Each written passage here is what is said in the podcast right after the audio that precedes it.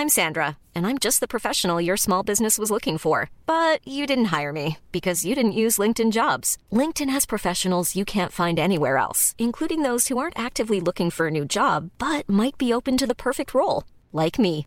In a given month, over 70% of LinkedIn users don't visit other leading job sites. So if you're not looking on LinkedIn, you'll miss out on great candidates like Sandra. Start hiring professionals like a professional. Post your free job on linkedin.com/people today. Since 2013, Bombas has donated over 100 million socks, underwear, and t-shirts to those facing homelessness. If we counted those on air, this ad would last over 1,157 days. But if we counted the time it takes to make a donation possible, it would take just a few clicks. Because every time you make a purchase, Bombas donates an item to someone who needs it. Go to bombas.com slash ACAST and use code ACAST for 20% off your first purchase. That's bombas.com slash ACAST, code ACAST.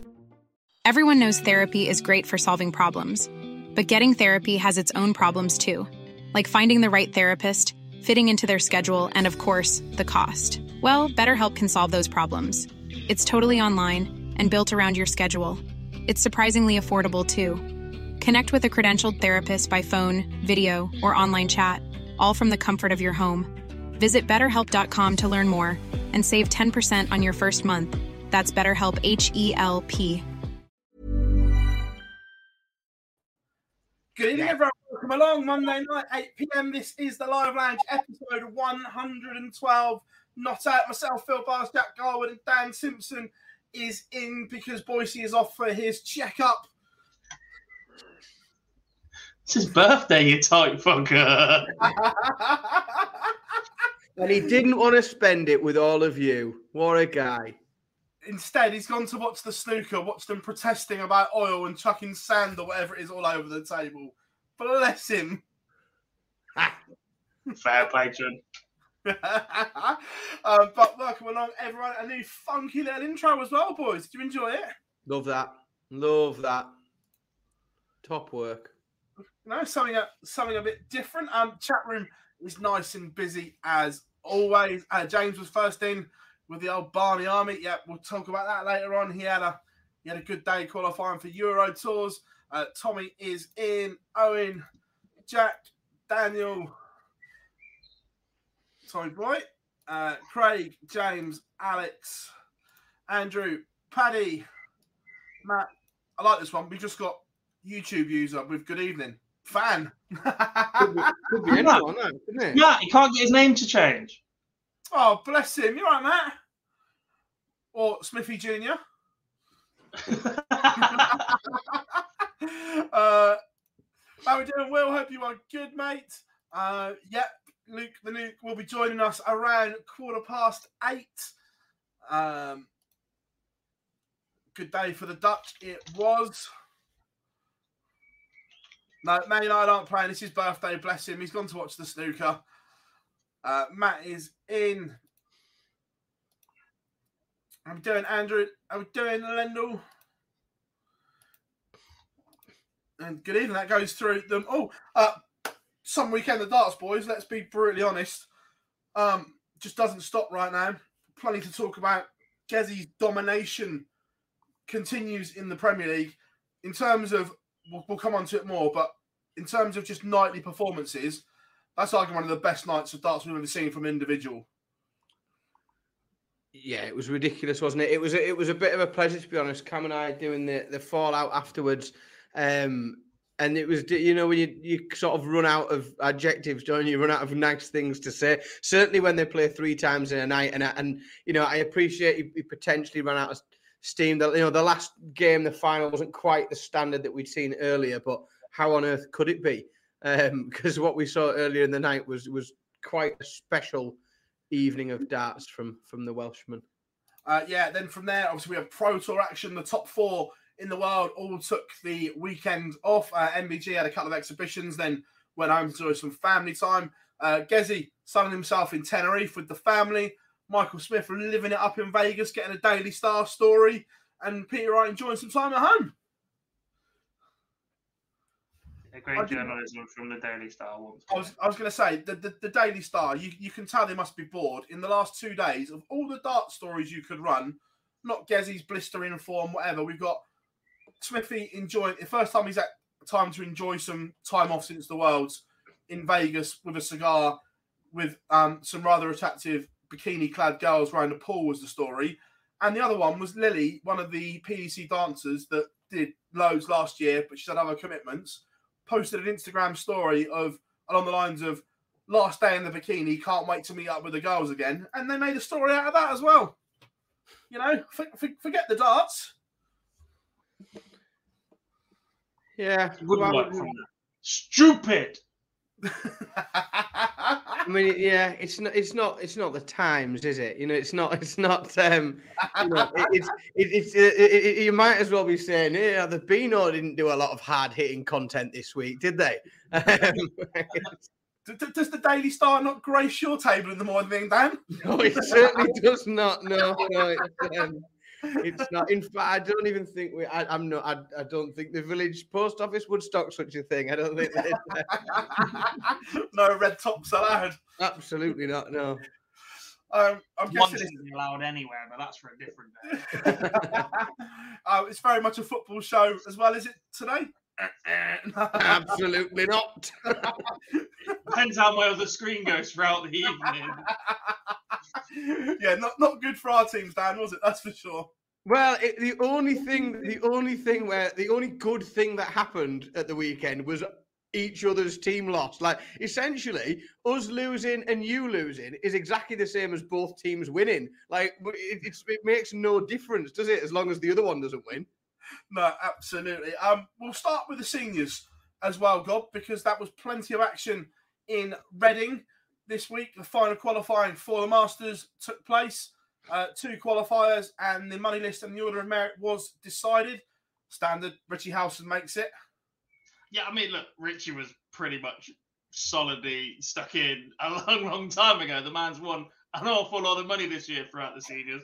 Um, but if he'd won anything else, then that position would have changed and, and gone further down. So wasn't as, as well shouted from the rooftop, shall we say. But um, yeah, look, another great weekend. Um, Robert Rickwood picking up the Friday night ranking title. Um, I think most players would trade one of those in for a qualifying spot, but that's not quite how it works. Mace has, has been there and done that on a Friday previously. Um, and then throughout the weekend, Dennis Harbour superb again.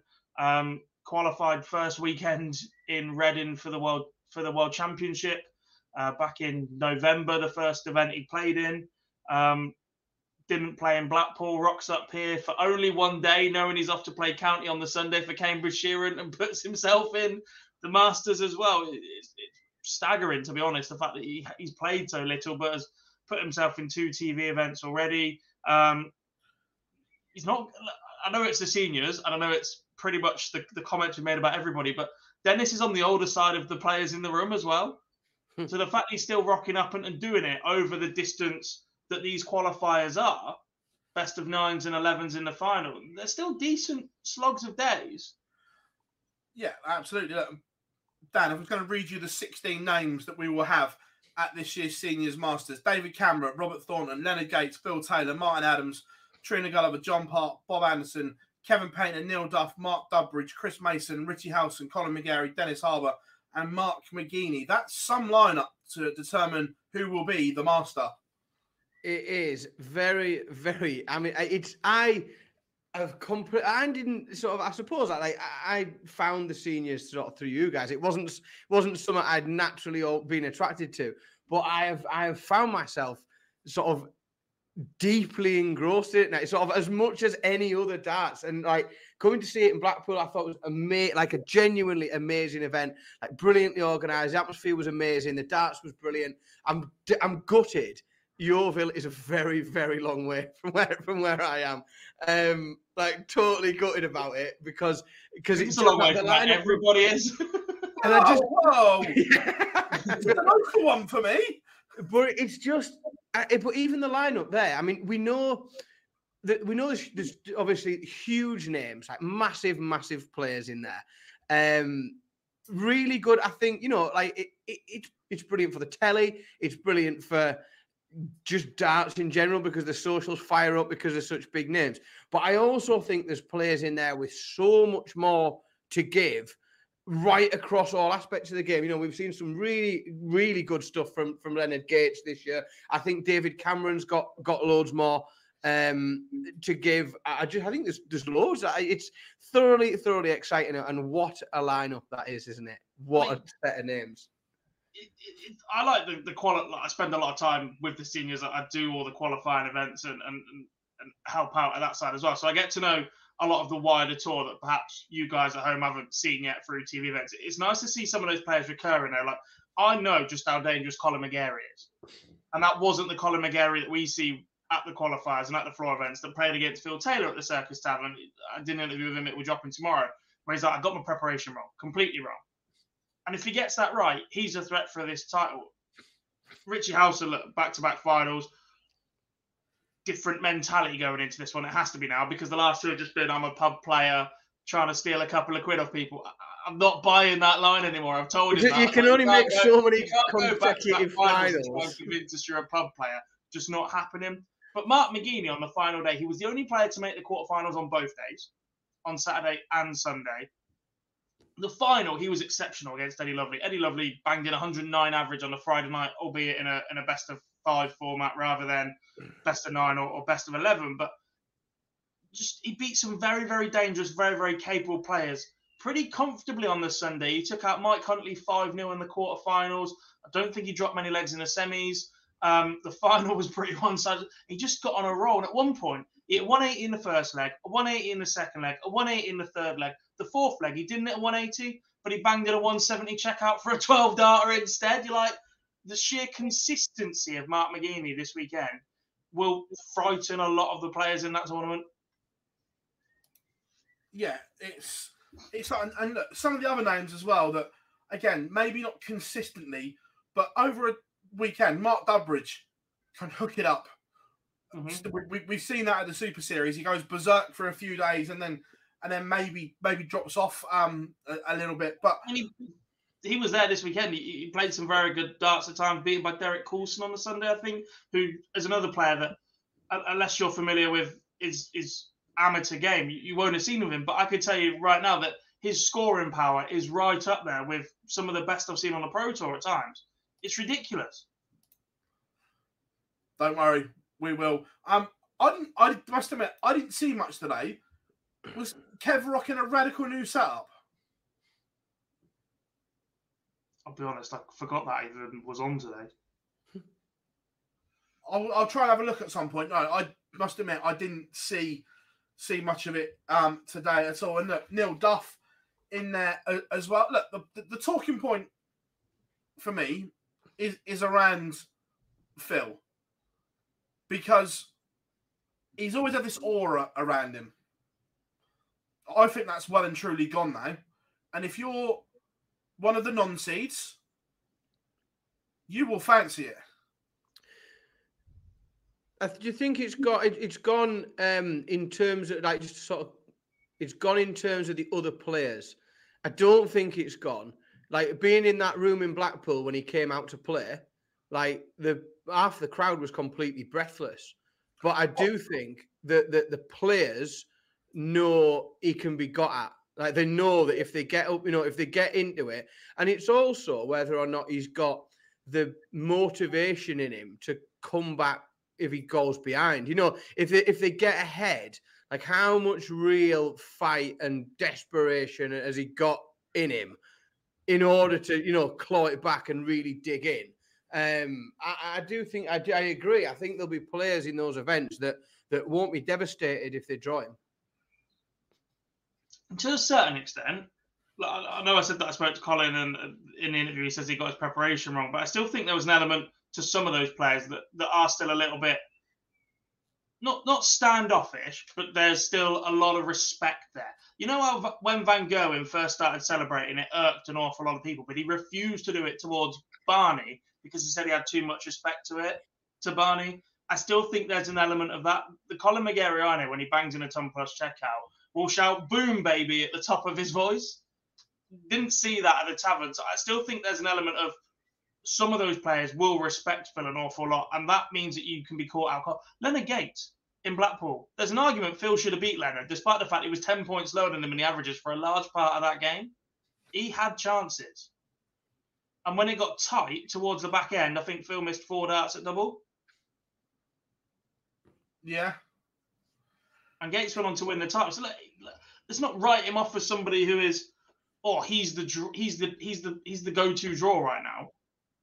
Because at any moment, if Phil Taylor rocks up, Phil Taylor will do damage. No, I don't. I don't think he's the. I don't think he's the draw that that people want. I, I just think that there's probably five or six players that you would want less than him.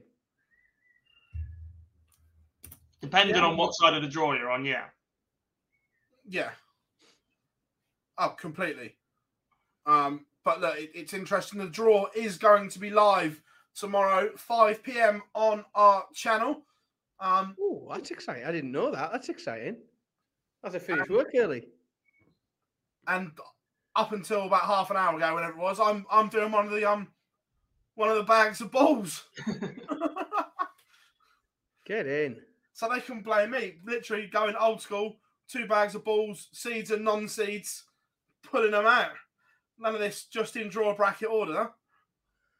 Love that. And Um, it's live. I was about to say, I'm waiting for it to come up because it's there's a comment come up on my one of my screens before this one. Yes, a live draw. That's so cool. That's one of my critical parts about any sport when draws aren't live.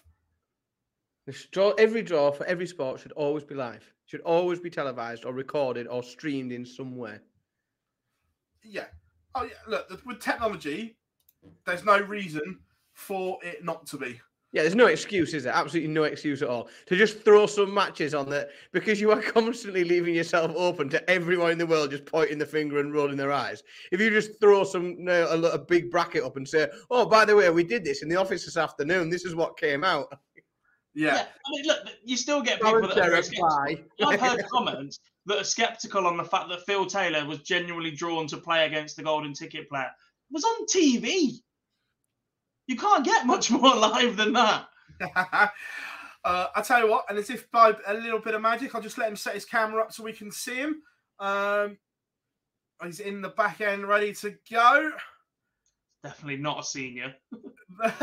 no, and as if by magic, this gentleman needs no introduction, taking the world by storm at the moment. The one, the only, Mr. Luke Littler's in the house. How we doing, buddy? Oh, you've um, that's it. Can hear you now, mate. That working? Yeah, got Yeah. you now. How's you? Good. Yeah, I'm all right. It's a bit of a bit of a trek from from Portsmouth back home. Yeah, about four and a half, five hours. Nice, buddy. Nice. I Um, bet it feels a bit better with five grand in your back pocket, though, doesn't it? Oh yeah, hundred percent. I'm not sure about this choice of attire, though. I know we've got rid of Boise tonight, but I can't be having that shirt on my show. uh, um, no, but welcome and thanks for joining us, mate. I know you're um you're gonna have to get used to these. I know you're a little bit of a, a shy lad at heart, but well um we'll take it easy on you. Um, no, first of all, mate, um, Super Series, did you enjoy it?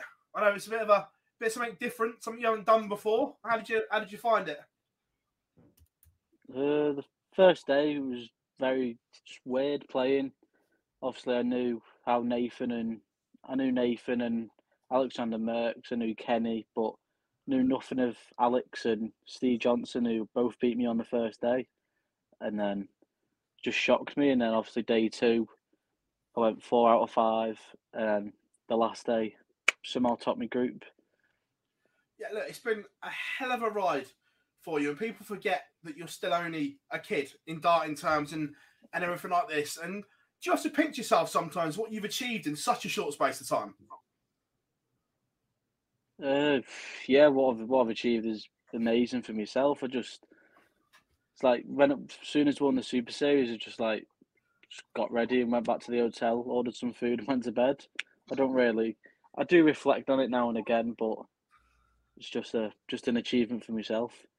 Yeah, but I like that because we see in so many other sports. And I'm not, and I'm not saying people shouldn't enjoy it, but people go the other way and go out and then celebrate pie. I'm I'm a, I'm a big fan of that. I'm not gonna like that, that. That's a mature head on very young shoulders. But we're not going to just talk about darts in general because we're going to talk about everything. And that shirt on, you must be delighted with the way they're going at the moment.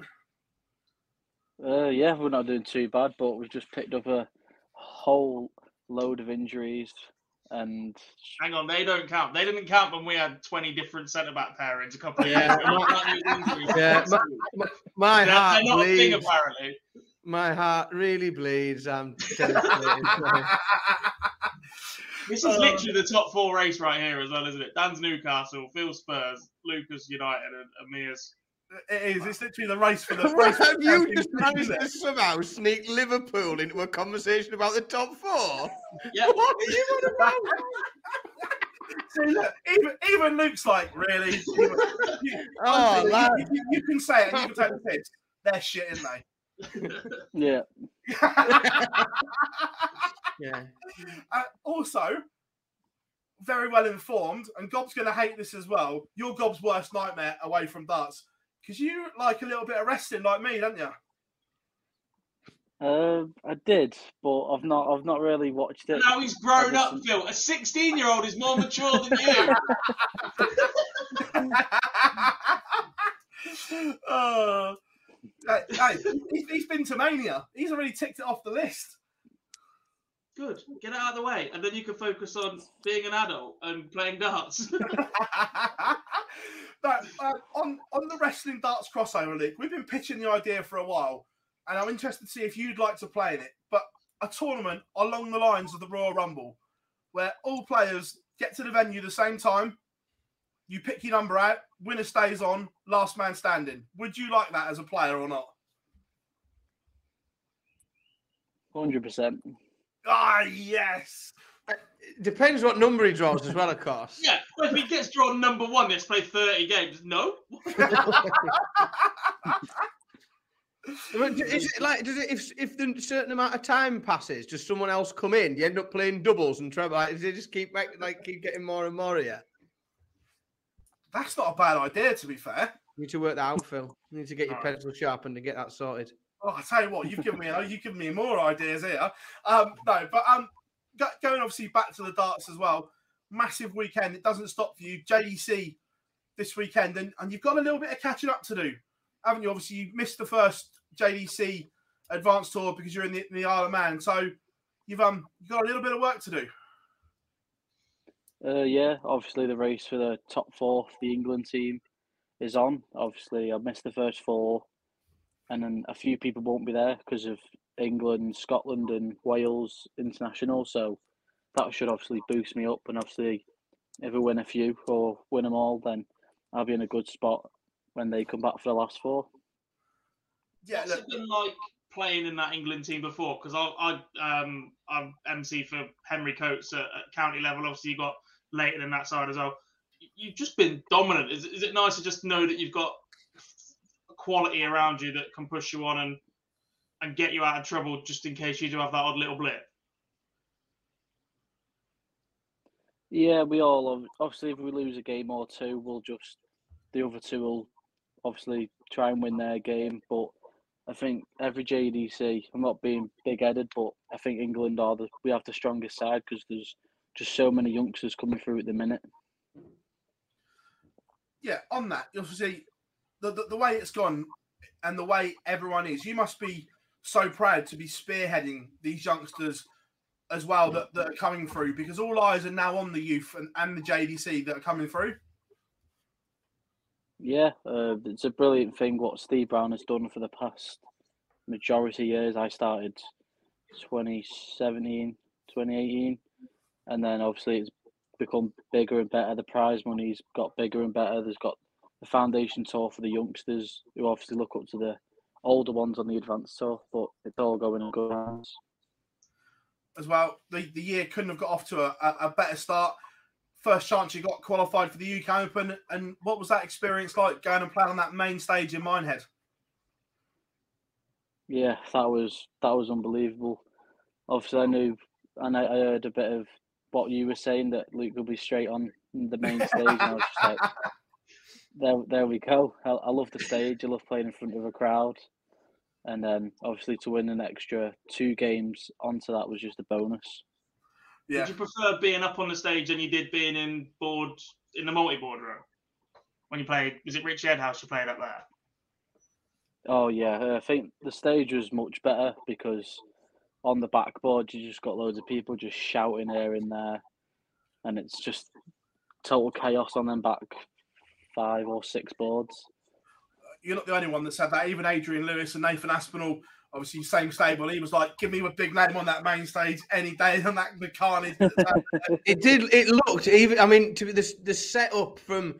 I, I wasn't there. I was watching it through the various different streams that were on, and it did. It looked brilliant for fans. Like it looked like if you were there as a fan, you'd absolutely have the time of your life.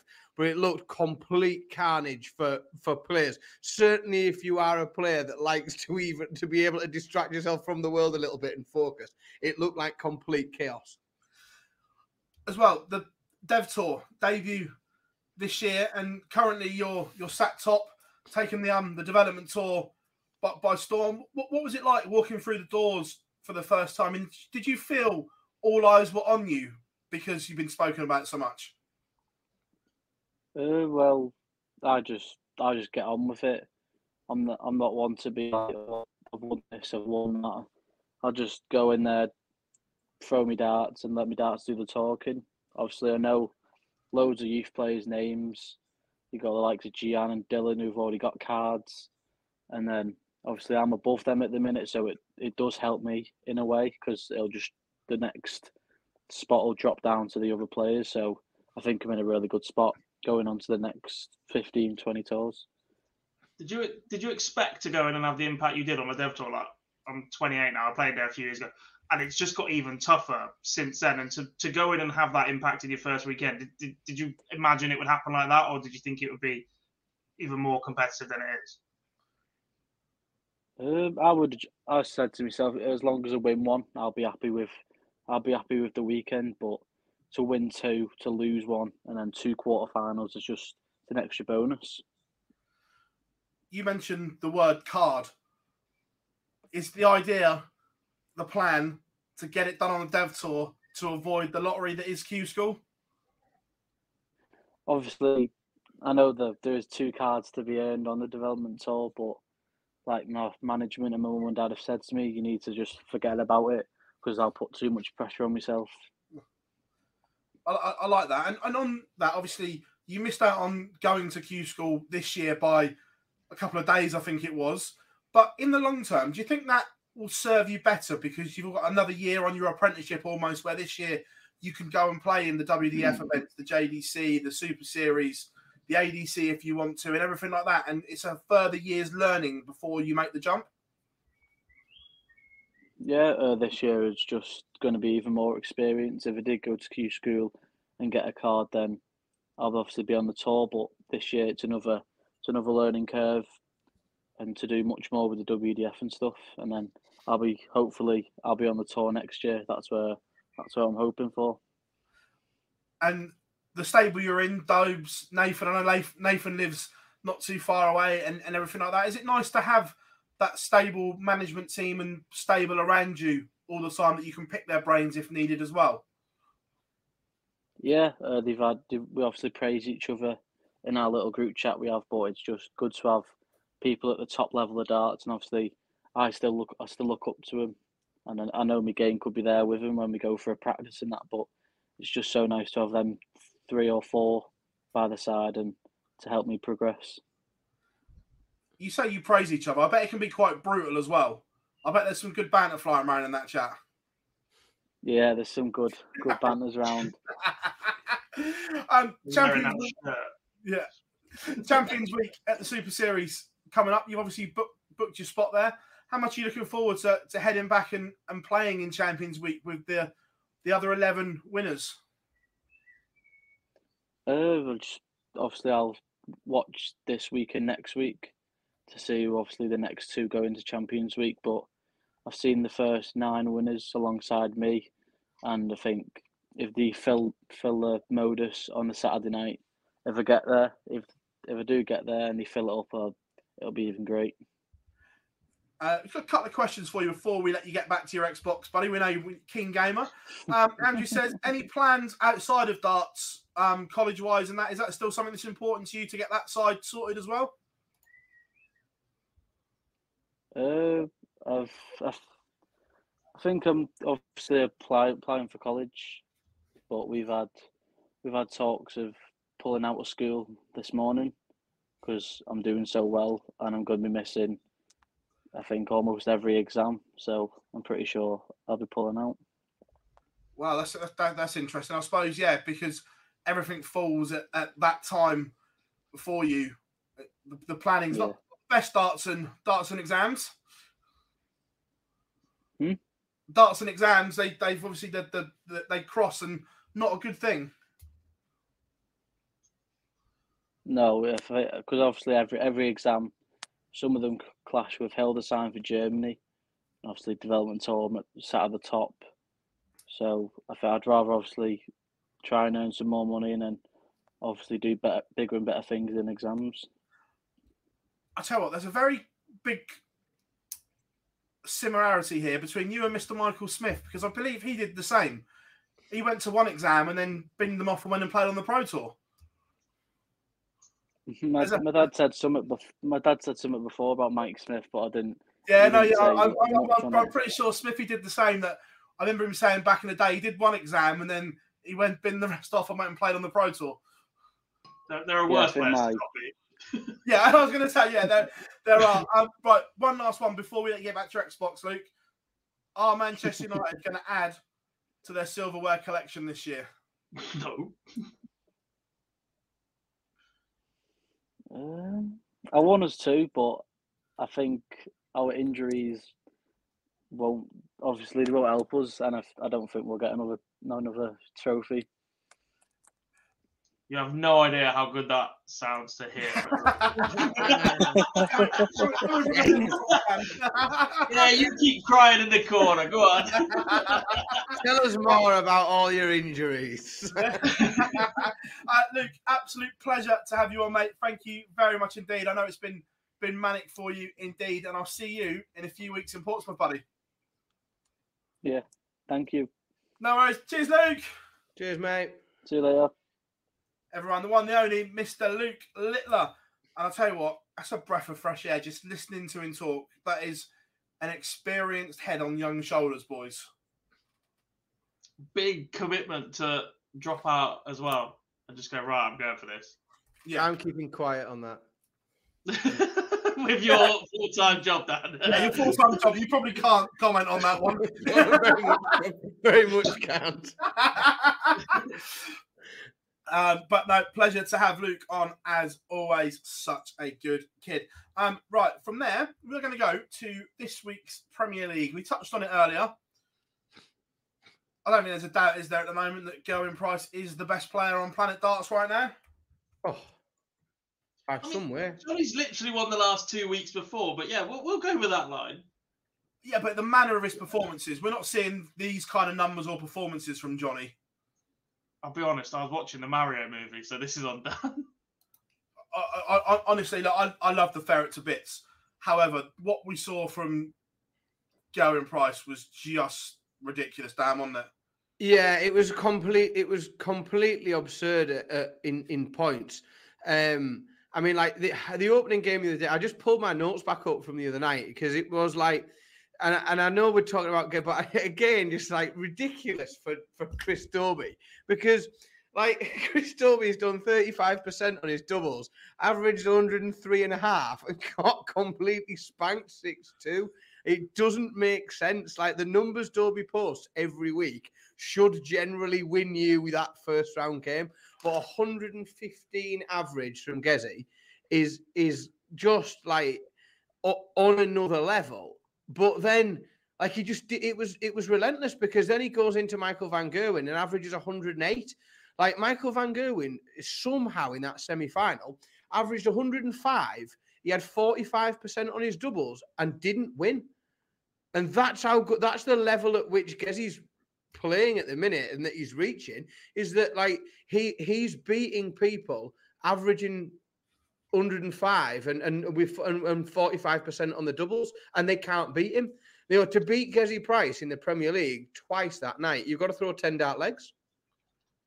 You can't, it's virtually impossible for people to break him. He's, he's just playing that good. The final was a bit more scrappy, um, just because I think the level, I mean, realistically, that it, you can't, you know, it's, it's challenging to sustain that through through three games. Um, so the the he, but he was still ruthless in the final. Um, you know, Smith really wasn't in that game. He he, he was still averaging a ton. He was still uh, finishing over forty percent of his of his doubles. Um, just unbelievable. And I just think I think at the minute it's similar to what you said, Philly. Without a doubt, the most dangerous player on the planet at the minute. I appreciate other people have won Premier League weeks, but if you're going to play Gezi in a match that apps that, that matters to you, like he's the worst player in the world to draw at the minute, isn't he? Yeah, look, it's just incredible numbers from Gezi. There's a couple of talking points that I want to bring up as well. One of them is Nathan Aspinall. Um, 4 0 up against Peter Wright. And then the, the, the wheels kind of came off. He, he, he was missing doubles there was issues with the, the regrip again, and it's the first time I've seen Nathan livid with himself, and you could see it on his face at the back of the stage when when Peter was throwing down and, stuff like this. He just looked uncomfortable, and it's the first time I've seen Nathan like that. Yeah, and it's a bit. I, I found it a bit odd because the as soon as it's strange it seems that the timing seemed a bit weird because you know there are times in this Premier League where the where the pressure is and will come on. Certainly for those mid-table players, you know, as we get into the probably the final quarter, I think probably after next week will be three quarters of the way through. So you know, and the and the pressure will come on, and those like every, every game will start to matter. And I appreciate that all points count, but you know, realistically, that far ahead against the player that's bottom of the league in a match that doesn't really matter. You know, it wasn't against one of his, you know, the, one of the other players going for the fourth spot with him or anything. Um, it, it seems to come a bit from nowhere, and that was what confused me a little bit. Was you, when you see those things happen, that you can you can often unpick them a little bit and, and, and sort of figure out what was where the pressures were coming from. But he looked to be under no pressure whatsoever. There's something like Gobbs having. He looks like he sat on a feather. He must have had a little update from his other screen, has he? Yeah. I've been there a while. But I saw a comment again. He's trying not to crack a smile. I was like, I've already smiled twice, but yeah. yeah. But but a bit of a funny one for Nathan, and I, and I, but I, I just think we will the, the true the real test is because let's be honest, he, he's he's not finishing first, second, or third in this year's Premier League, and the real test is going to be this battle for for fourth because there is a battle for fourth with which realistically the form that we're seeing from players and some of the fragility that we're seeing in in the Premier League this year, it's it's it's one of five for me still that that fourth spot. I think the top three the top three are absolute bankers, and it's one of five for the other one. Uh, my my concern for the chasing pack, not Johnny because his is all right, but Nathan Aspinall minus fifteen, Chris Dobey minus 12, Dimitri Van den Bergh minus 10. That's that's the worry. That that leg difference, like we say at times, it's like an extra point. That's almost like a point off. It is, and that and this is when it'll start to because let's be let's be realistic. Let's up up until about now, no one's really paying attention to that leg difference, are they? You know, no. no one's paying attention to leg difference weeks one through seven. You know, no one's getting to week eight and going, "Oh, leg difference a bit." But but just as I say, we I think we'll probably after another week we'll be three quarters through, and and we're on the run in there, and that's when every leg will start to count, and that's where we'll start to see things creeping in because there's a big difference between getting beat six five and getting beat six two, and it could be the difference between finishing fourth. Um, that's when it'll start to get a bit tense, and we'll see what the pressure does a bit. Yeah, look, it was it was interesting. Nice, nice little atmosphere in Brighton though. The um, it's the smallest of the current venues, and it was very, very intimate, and it it, it was good. I thought it looked great. I, Yeah. I, I- I said on Thursday night, it really looked like a decent crowd, like a, like a really good crowd, sort of proper Premier League crowd, but quite dartsy. I thought it looked like a really good venue. Yeah, we've got a couple of clips to play. We're going to play one of Gezi, and then Smithies has a good talking point off of it. So we'll do Gezi first. You just know how you just know how to beat him. I think I've beat him the last five times, so Mikey boy. no, he's um today he could have beat me even though I played really well. I missed a lot of doubles and yeah. It's all on the day, you know, with the players, not just me and Michael. Everybody, the, especially in the top eight or top four, then whoever plays well on the night's going to win. But I said, you know, it was the first time I think all year that the top four in the world was in the semi-final. So I'm glad I come through that one. The darts you're playing, the results you're having. Do you walk into that practice room now knowing you're the best player in the world again?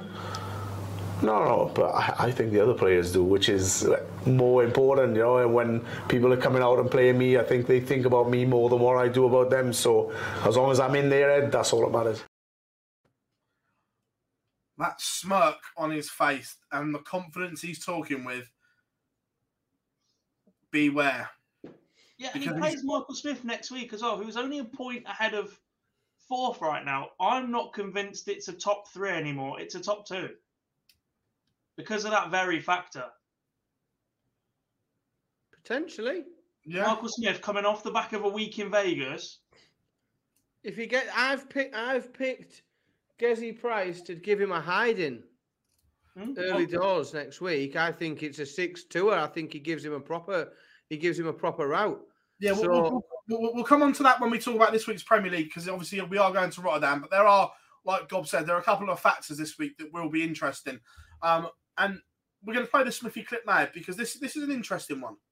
Um, I thought every, the only thing that's annoyed me this year is every time I, I try to go and practice, Dave Allen rings me. Hey, can you do this? Can you do that? that that's the only one. But no, I think for me, the biggest downfall this year for me was as a being world champion, not enjoying it. I'm putting too much pressure on myself going, mate, you're world number one, you should be playing like a number one, you should be doing this, you should. Instead of enjoying it and just relaxing, I, I think this year you've seen a couple of moments where I've done it, where I've relaxed and chilled. But no, it's my first time. Spoke to Phil last week during an exhibition, asked him how he dealt with it. And then he, as I said, Phil, you've won 16, what do I do? He just went, no. Went, what do you mean? I'm asking you advice. He went, no. I went, all right, no worries. He went, no, I'm just telling you, learn the word no. Just. That's all you got to learn. But no, they, they won't tell you much, will they? But no, I'm sure I'll deal with it. Uh, the second time when I win, it'll be a lot easier than this one. Was that a relief picking his brain on something like that, the great man? Yeah, it was just I just wanted a bit of advice. That's all I wanted. As a I'm not young anymore, but compared to him, I'm still a young kid. Just wanted that little bit of thing, saying, "No, put your arm around me, tell me what's what." Yeah. it's just one of them. But no, I just said, just learn the word no. Just learn to be yourself and be what you need to be. And yeah, it could happen, it could not. But he didn't give me much advice to go forward with. Interesting. Listen to to Michael there that he's going to pick people's brains like that because of everything that, that goes with it. And that's something that Rob Cross struggled with. That he openly said that when you are world champion, there's a different kind of responsibility that comes with it. Does he want to pop to Yeovil? We'll introduce him to a few more. Yeah, he can sit with me and Billy. He'll love it. but it's like, but it's it's a different pressure, isn't it? That you have to go and do all these other things that you don't normally have to. Yeah, you end up in the Daily Star. No, but you know, like, it, but it is though, isn't it? Like, it, it, you know, the, the more people know who he is, and more people are, are, care about what he's doing and what he's up to, and people want to hear him and talk to him. But I do think it should. I think it's a good thing that he is, you know, because that one thing he said, you know, he's, he's he spoke to Phil, he took some advice, but I think what that shows, but uh, you've got to assume Phil's probably not the only person that he's spoken to, and it's probably not the only advice that he's taken. Um, he's probably, I think it's a really good thing and a really positive thing that he's having those types of conversations. You know, like being a world champion in any sport is a is an is a strange thing, and there are so few people that have done it in any sport that there isn't a huge pool of, of people to to draw from and a lot of data available and a lot of case studies on what to do and how to do it. And um, i just think it's a positive sign. He, he he doesn't seem to be working himself too much onto it. Um, we're still getting a bit of joviality from him, joking, you know, about next time. You know, the second time he wins it, it'll be even easier. And no, I, I think, um, but it's it, it it's only three months. You know, that's all it is. He's been a world champion for three months. He's got the, it, there's a, there's an awful long time and an awful lot of events, an awful lot of darts between you know winning and potentially defending both that world title and that world number one spot. And to be honest, he said, "Oh, Phil just gave him. Uh, oh, he just told me that," and then he goes and didn't tell me everything. No, but in terms of what he was asking, he, he quite possibly did. Yeah, I, I, the, only way, the only way to control what you're doing right now, if you're overwhelmed by the number of media access or whatever, is, is to learn to say no. It, Phil doesn't mean tell people to fuck off. It means politely decline. Actually, I need to take some time for myself here. I need to keep this in, in the right way and, and just manage that a bit better. Genuinely, that one word reply might be the best bit of advice possible for that situation. Oh, I know, I, I agree. Now, I think when he dissects it, I think it's a great bit of advice. Yeah. It- I think it- I think Michael in that moment when he's telling us about it is actually underestimated just how how good a piece of advice that could be. But you, well, you don't know how good that is until he starts to to, to deploy it, do you? You know, he might, if you ask him in three months' time how useful that advice was, he might say to you, "It's the best piece of advice I've ever been given in my life." Because three months later, when he started to deploy that advice a little bit and he started to to, to reap the benefits of it, then we'll see.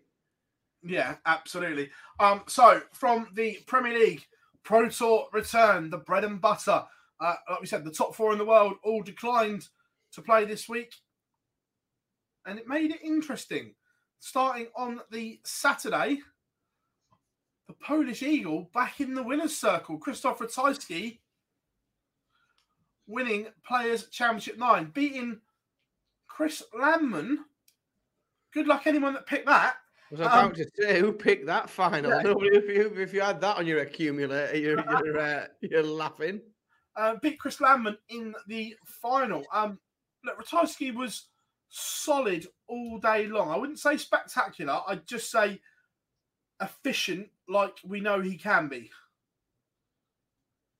That's, that's what won him titles previously, though. You might see the odd performance where he goes over that 10 plus mark, but actually, it's just about that sheer consistency in his finishing, and, and that seemed to be back from from a distance. Obviously, I was covering the scenes at this point.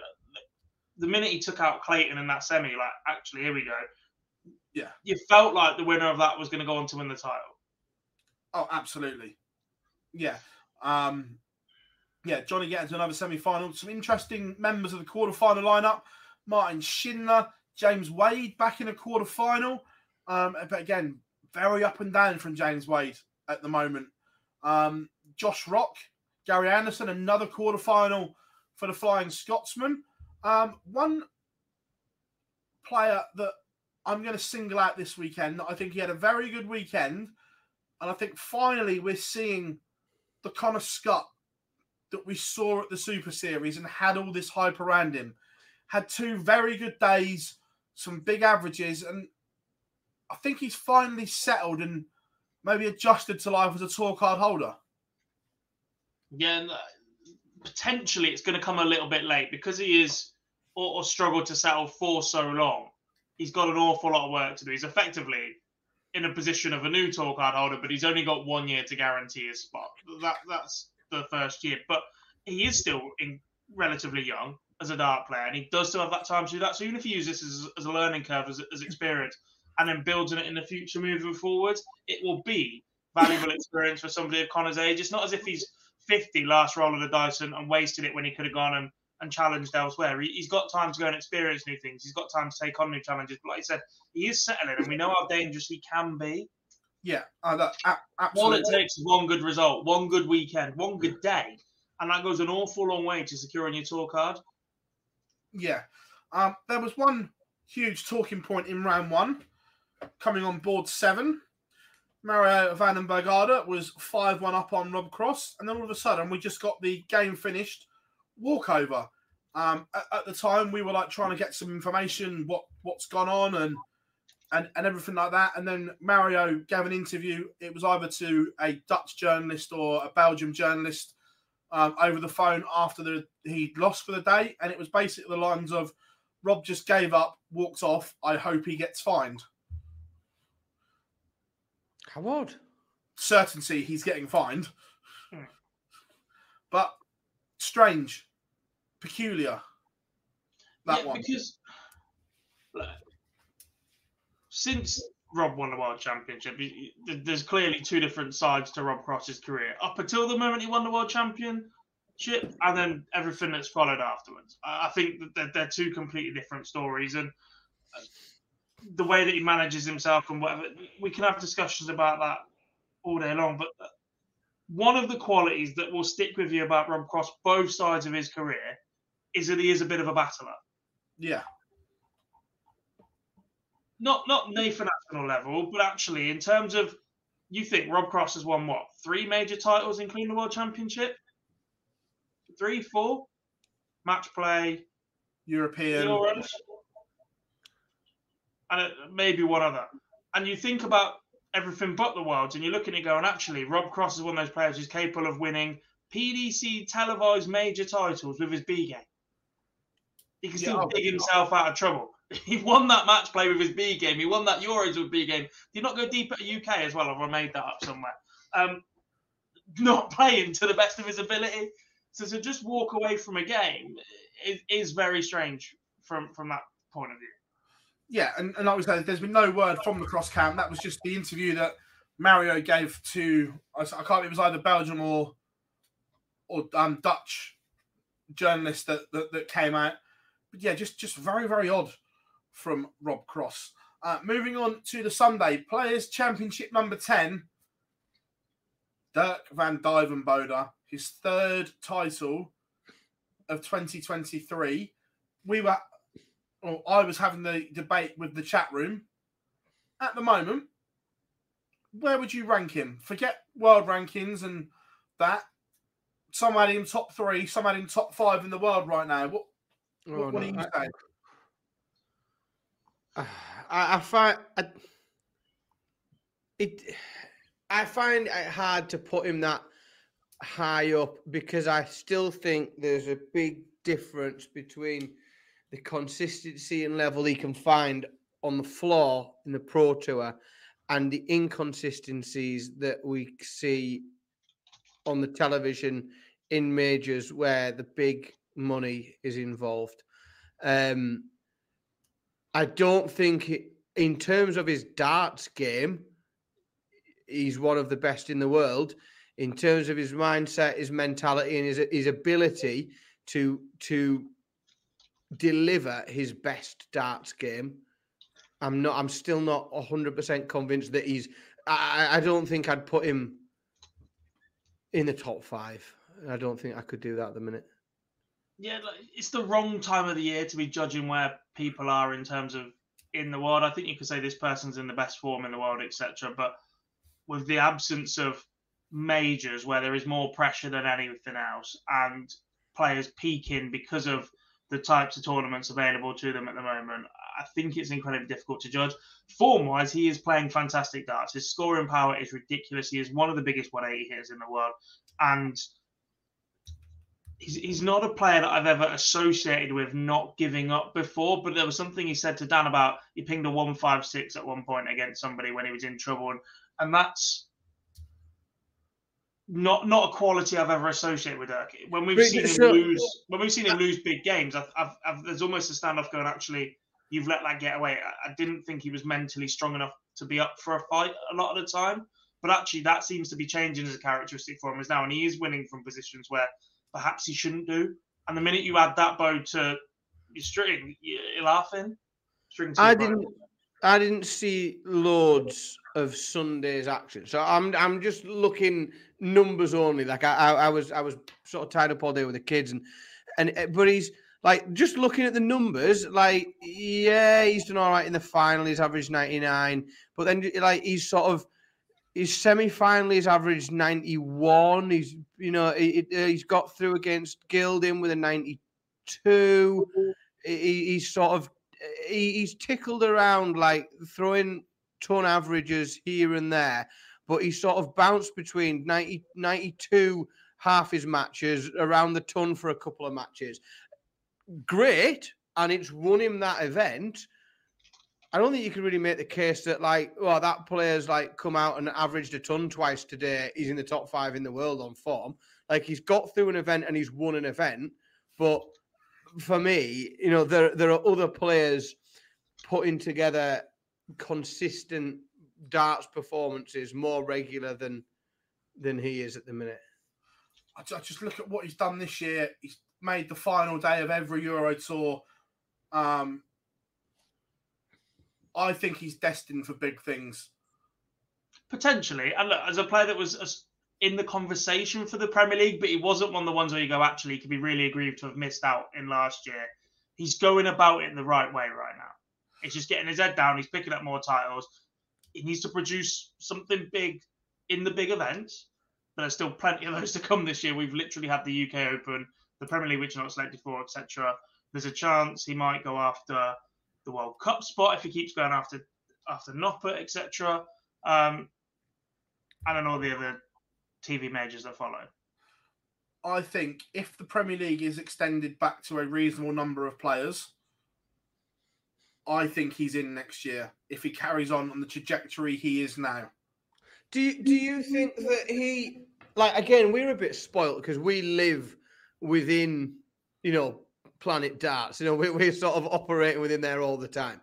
Do, do you think that what he's done in major events like let's say he sort of you know reaches a couple of quarterfinals this year but but he does well in the European tours and he does you know do you think that's enough in terms of because he isn't someone I don't think that that exists within like outside of people that really know darts. So, you know, I think if I go to the pub and talk to people that casually watch darts, they wouldn't view him as a potential Premier League player. Um, you know, I just I don't. I, or, or, or do you think he does? I don't know. I, I I'm not so sure. I, I think he does, and I know we talk about it a lot. He's provisionally seven in the world at the moment on the tour card race.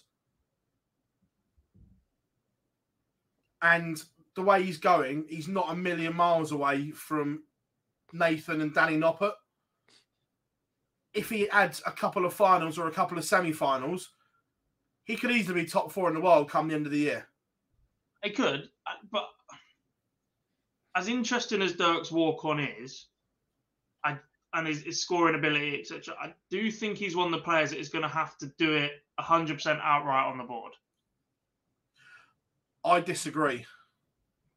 No, I, I no, I, I disagree. Even when you spoke to Dan, and even when you, you catch him in, in Dutch interviews, I, I think he comes across a little bit difficult to communicate with. I, I, I agree with that, but I think the the, pl- the the way he plays on the board that he is a bit unpredictable. When it's on, it is unreal.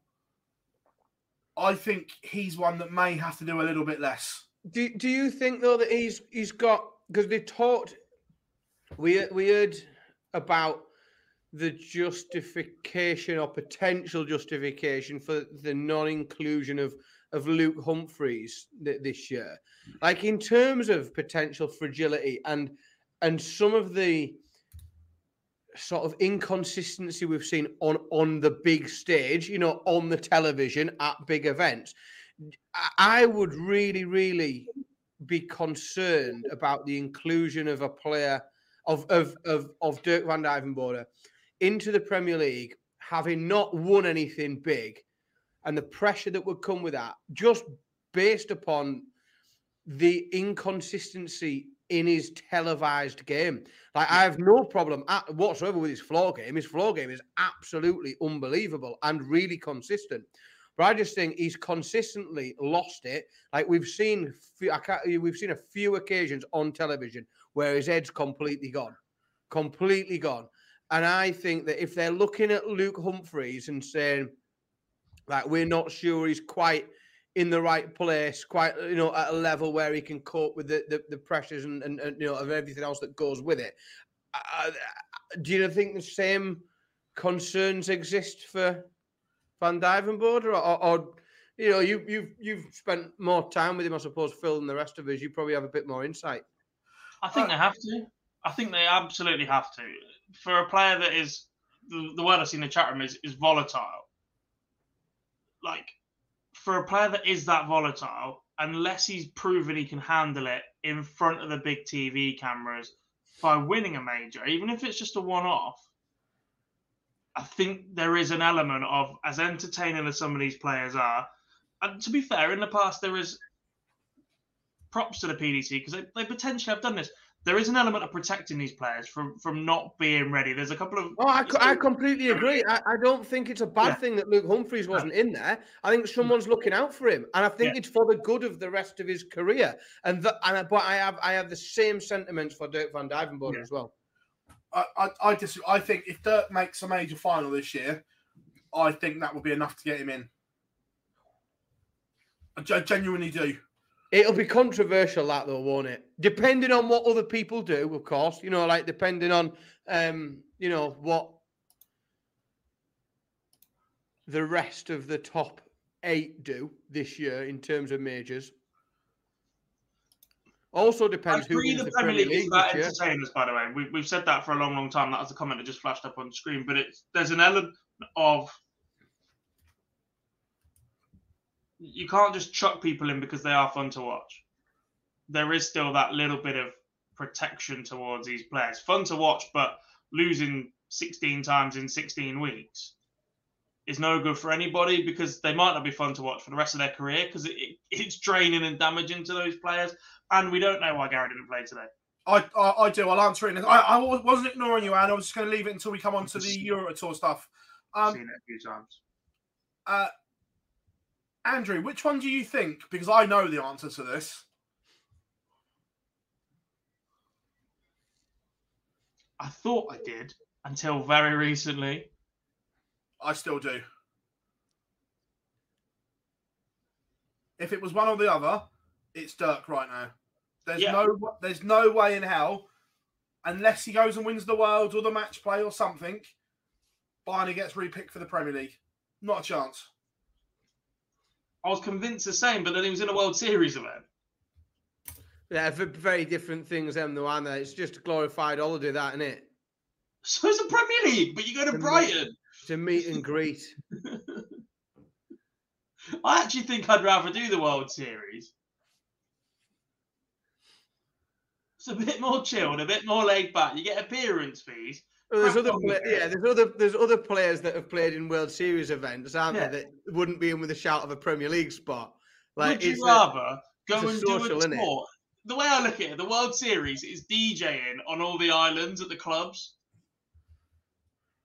And the Premier League, for the most part, is going around all the haven sites doing some comedy. Yeah, while people shout at you. Yeah. While people shout you and call you names. Yeah, exactly. Well, I've, I've, I've just messaged you. I can't say it out loud, but you've got the answer there in front of you. Yeah, well, sure. Yeah, I can't, I can't say that out loud, but that, that, that that's your answer to one then. Um, sorry, and as to the reason Gary didn't play today, he played in qualifier number one, but ET10 is Trier, which is an absolute bitch to get to. Gary's, Gary's thing for doing the Euro Tour qualifiers were, I'll give the ones a go that are easy to get to, and and It's a Trier. is gorgeous not. place, though. Yeah, oh, it's not, it's just not easy to get to. Uh, that that that's why Burrow is a furniture company known for timeless design and thoughtful construction and free shipping, and that extends to their outdoor collection. Their outdoor furniture is built to withstand the elements, featuring rust-proof stainless steel hardware, weather-ready teak, and quick-dry foam cushions. For Memorial Day, get 15% off your Burrow purchase at burrow.com slash ACAST and up to 25% off outdoor. That's up to 25% off outdoor furniture at burrow.com slash ACAST. I'm Sandra, and I'm just the professional your small business was looking for. But you didn't hire me because you didn't use LinkedIn jobs. LinkedIn has professionals you can't find anywhere else, including those who aren't actively looking for a new job but might be open to the perfect role, like me. In a given month, over 70% of LinkedIn users don't visit other leading job sites. So if you're not looking on LinkedIn, you'll miss out on great candidates like Sandra. Start hiring professionals like a professional. Post your free job on linkedin.com/people slash people today.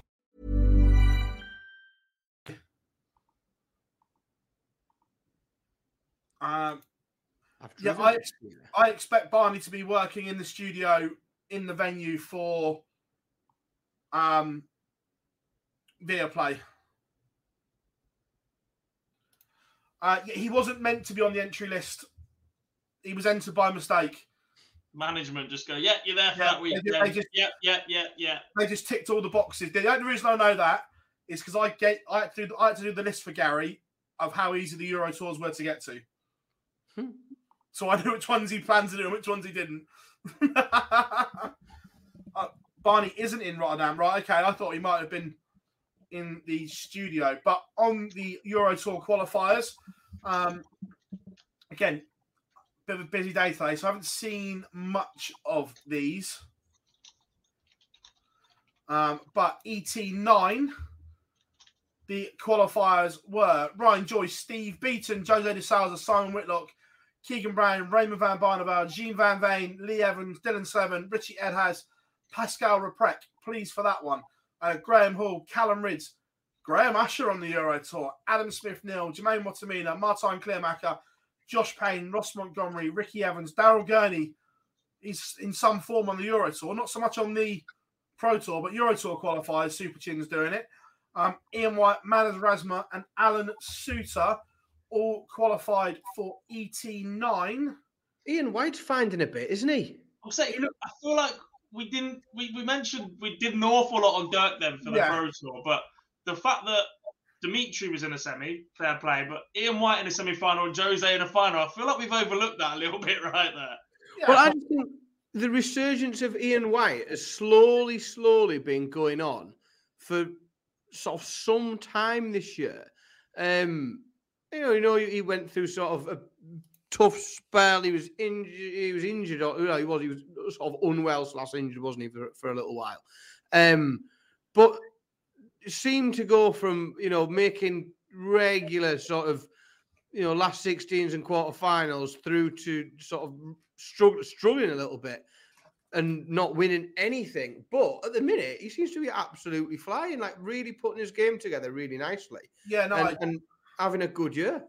Yeah, no, I, I, I agree. Um, and then ET10, uh, George Killington, Stephen Burton, Daniel Klose, Luke Woodhouse, Jose de Sousa, Simon Whitlock doing the double, Ross Smith, Raymond Van Barneveld, double, uh, Stephen Bunting, Connor Scott qualifying for a Euro Tour, Brendan Dolan, Ted Evans, James Wade, Jim Williams, Keane Barry, Gian Van Veen, Graham Hall, Ryan Joyce, Kim Huybrechts, James Wilson, Martin Lukeman, uh, William O'Connor, Mickey Mansell, and Matt Campbell all making the Euro Tour, boys. Interesting. Some of them really need that as well. Yeah. Um, uh, very, yeah, very good from Matt Campbell. I agree. Um, so that was there. Um, we've already kind of spoken about in chronological order. Uh, Luke Littler winning week 10 of the Super Series, beating Richard North in the final. Good to see Northy playing some good stuff again. Um, but the Premier League this week, we are back to the Ahoy in Rotterdam, boys. The Sea of Orange is going to be there. The only the only one where you can wear football shirts. Another one for Gob to moan about, along with flags. different different rules. Go on, he's, he's going to say something in a minute. He's going to bite.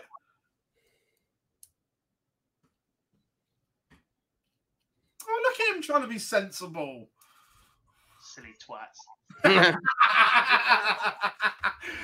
um, but the fixtures for Rotterdam this week: Chris Dobey plays Johnny Clayton, Michael Smith plays Gerwyn Price, Dimitri Van den Berg plays Peter Wright, Michael Van Gerwen plays Nathan Aspinall. Some interesting lineups in terms of races for the playoffs. Um, first up, Chris Dobey against Johnny Clayton. Look, this this is interesting because surely Chris must believe he can't carry on losing if he plays the way he is. I think he's, I think he's had that mindset. I think he's been a very uh, good, a very good loser, for want of a better word. In that, like, I, so I don't know Chris really well. I'm a big fan of him. But in the in the times I've, managed to sort of stand and talk to him about darts, like he does focus on the level at which he's playing. He wants to know what his average is. He wants to know the averages of other players. He, and, and and and and that is in his mindset. So I think he's he's very aware of how well he's played. And and the, in, it, it's it is frustrating as a fan because Craig, you, you look at him every week. It it's most of the averages and the doubling that he's producing every week. Ninety percent of the time would get you through a first round game. 90% of the time. He just keeps being edged out. And again, like, you know, edged out by 115 average or something, something, something outrageous. But, you know, Johnny's been, or Johnny has, he's played well. He's won a couple of nights, but he's, he's, it's one of the more winnable matches, I think, for Chris um, this week. So I, I don't, but I think he's, I think he'll still be relatively relaxed. So you going for a Chris Dobey win over Johnny Clayton?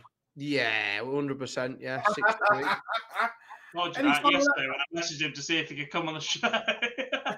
yeah. Any, any sign of that does a shirt anymore, or is that in the draw?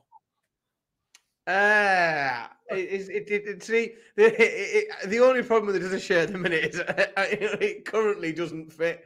That's my wardrobe. it'd be on. It'd be on much more if we hadn't had a lockdown since he was playing well.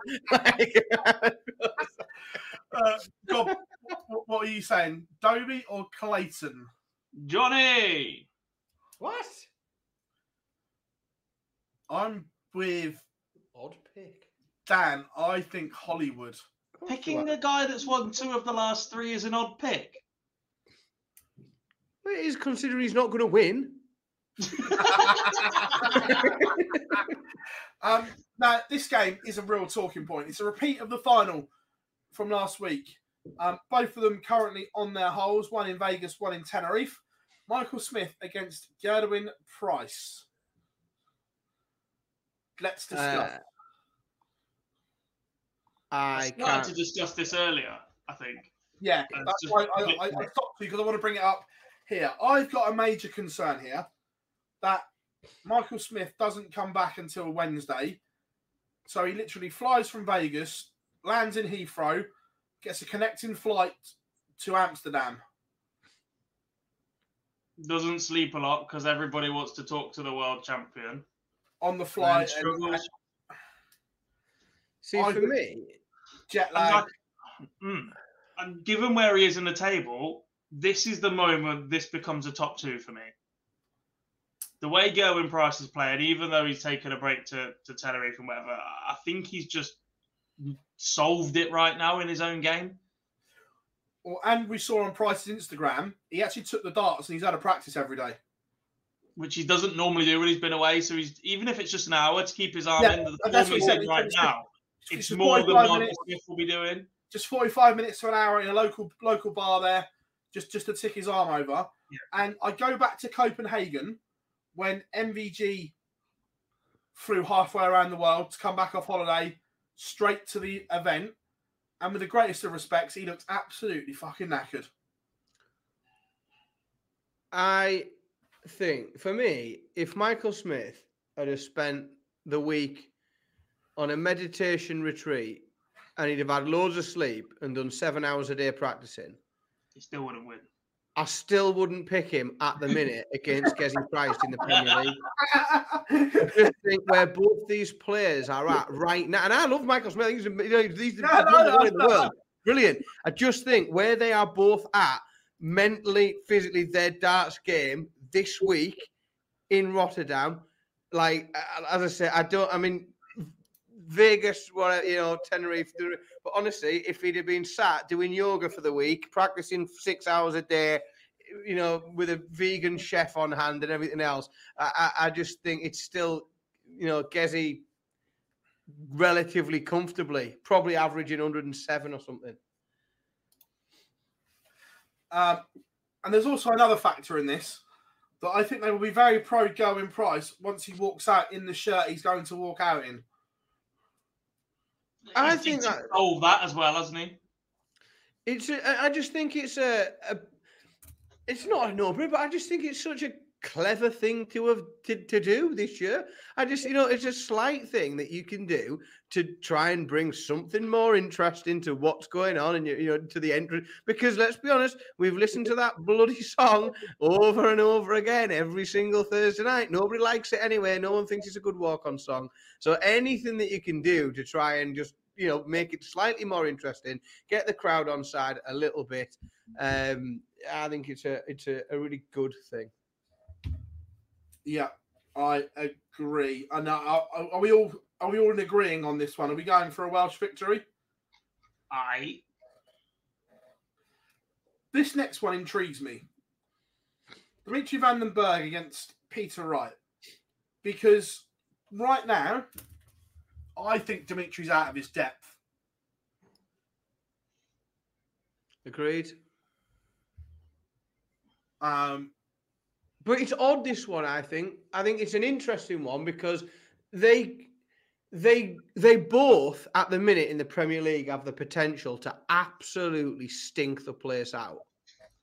I'm glad but you went that way and not or smashing it. yeah, no, but they, do, like, they both have the potential to absolutely stink the place out. But and, and I, I, sort of I have less faith in this outcome, but they also both probably not at the same time because the odds would be absurd the way they both played. But like they also you're sort of waiting for them to turn up. Like we know that that pace that Dimmy was playing at in the run up to the Premier League, like we were constantly talking about how enjoyable he was to watch and where his game was at, and it was on the up. Peter Wright again, like he's Peter Wright, isn't he? If he picks up three darts he likes, he can have a night on any particular night that he fancies. But I, I just think it's it's it's so interesting because any one of a, a hundred things could happen in this game. Despite the fact he had such a poor start to this campaign and he's chopped and changed his darts more and more and, and whatever else that comes with it, I'm still more of the belief that Peter Wright is capable of winning a night more than the other two that haven't done it. Yeah, I, yeah, I still think that. Peter Wright is more likely to win an evening than Nathan Aspinall. I still think he's more likely to win a night than, than Dimitri Van den Berg. I don't think any of them will, but I agree with you. If I had to put money on one of them, it would be right. Yeah. And I just think he's starting to. He's had that period where he's pissed around with the darts now. I say this every week at the minute. He's had that period where he's pissed around now. It feels like he's he's settled just for that little period of, of similar waiting and he's, he's got out his system and, and that sort of thing. And the results have come around a little bit the last few weeks. He's not chopped himself to the top, and it's not Peter Wright of world championship winning form caliber, but they are more competitive. The results are better. He's winning from like last week. He won from dreadful position against Nathan Aspinall. That wouldn't have happened in the first four or five weeks at all. Yeah, that'd have been six 0 steamrolled. Get me off the stage. Thanks for coming. I'll take my appearance fee at the end of this Premier League, and I'll be done with it. Now yeah. there's a genuine chance he might start attacking the extra five grand that you get for moving up each space. And if he does convert one of these night wins, especially on a night when I suppose if Dobey wins the first one, that'll put him on 12. If that would be beating Clayton and the other three in the top three will win, he's up to 12 points. He's not a million miles away from them. There's a way that this plays out where by the end of the night, Peter Wright is not too far away from that fourth spot because the other the, the bottom four, you know, eh, none of them, you know, none of that bottom four seem to be able to find like real consistency. You know, we've seen moments of brilliance in small spells from all of them, but they're all somewhere in different ways. Some like you know, Dobey can't get a match won. You know, like Dimmy can't find his scoring. Peter Wright can't find his darts. Like there's like they're all sort of missing a bit of something. But I do think it leaves it wide open because it only takes any one or, two of them to find that little missing bit that's clicking, and and then it gets really interesting. Can we also? I'm not sure any players will say it, but there is an element that, that the players that are struggling right now have pretty distinct and set routines when they're on stage or as they get to stage.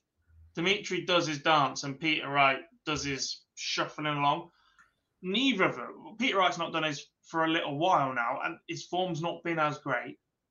And Dimitri's not been given four walk-ons for a lot of this Premier League campaign due to time restrictions and the fact that if you win, we get to see it again and again and again.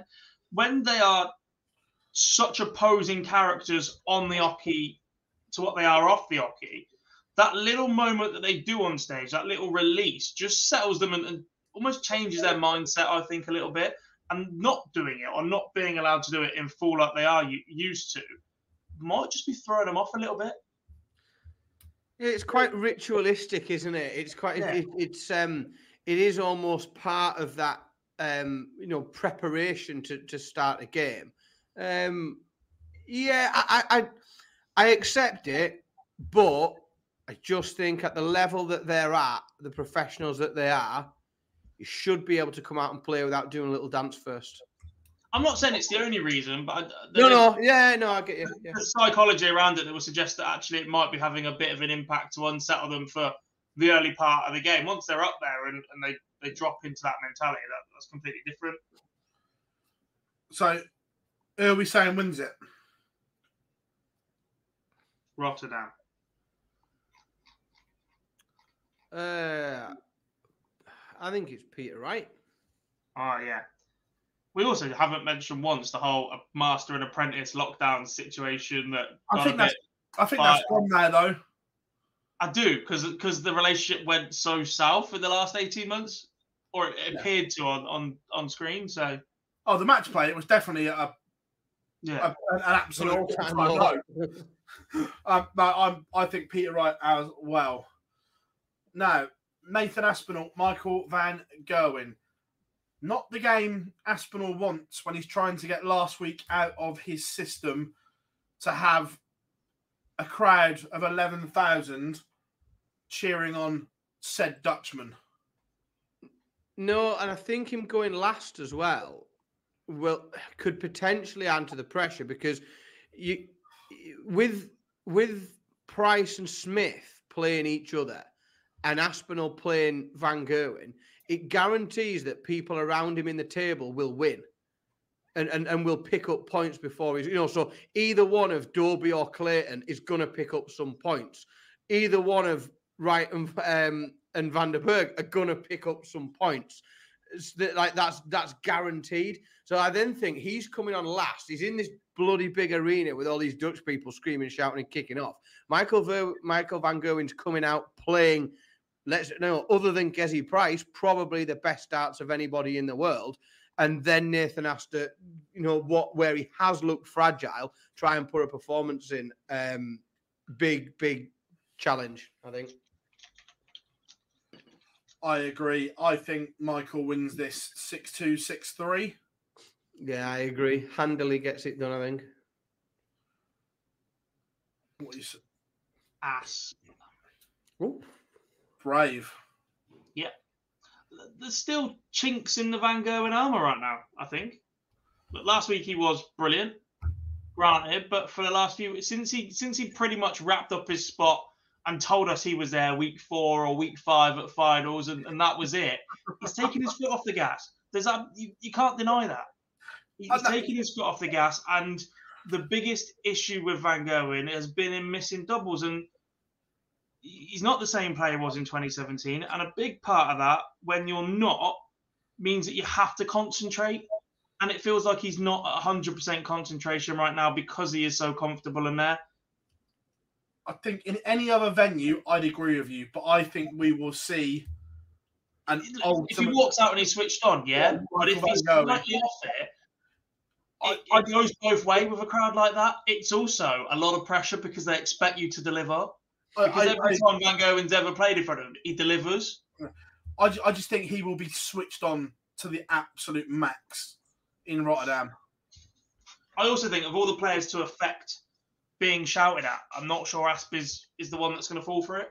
No, poss- you possibly can not. get on top of a, a Dimmy or a Dobey. I don't think you'll get on top of an Asp. He'll just battle the same way. Like he- he won't appreciate it.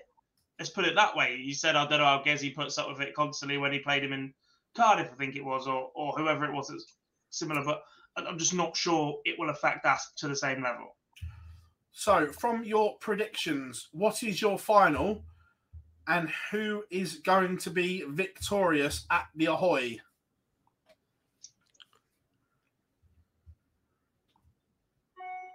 Uh, it's very, very, very hard to. I feel like I'm being extra boring, but it's very hard to not go. Gezi Price against Michael Van Gerwen, isn't it? Like, and I feel like I, I feel I want to be more interesting than that. Like, I want to say it'll be like I want it to be Dobey against Aspinall, but it's not gonna be. It'll be Gerwyn Price against Michael Van Gerwen.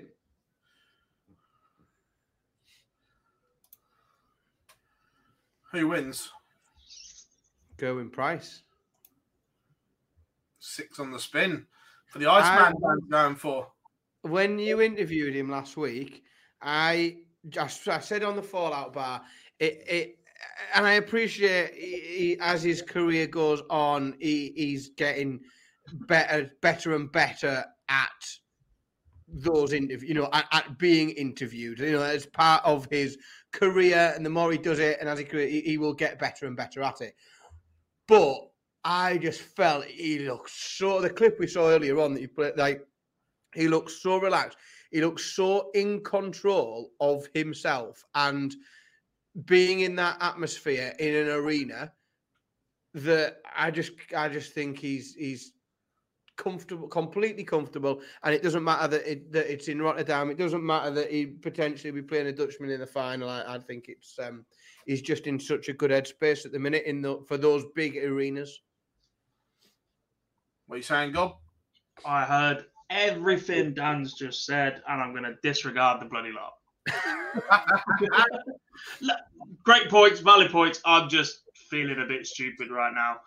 So what I'm going to do is suggest that Peter Wright beats Gerwyn Price in the final. You know, I said I could see only, only one of those three I could see rocking up and doing some damage, and it's Peter Wright. After Aspinall takes Van Gerwen out, struggles, and Gerwyn Price three on the spin in the night, after being away, I think it catches up with him in the final.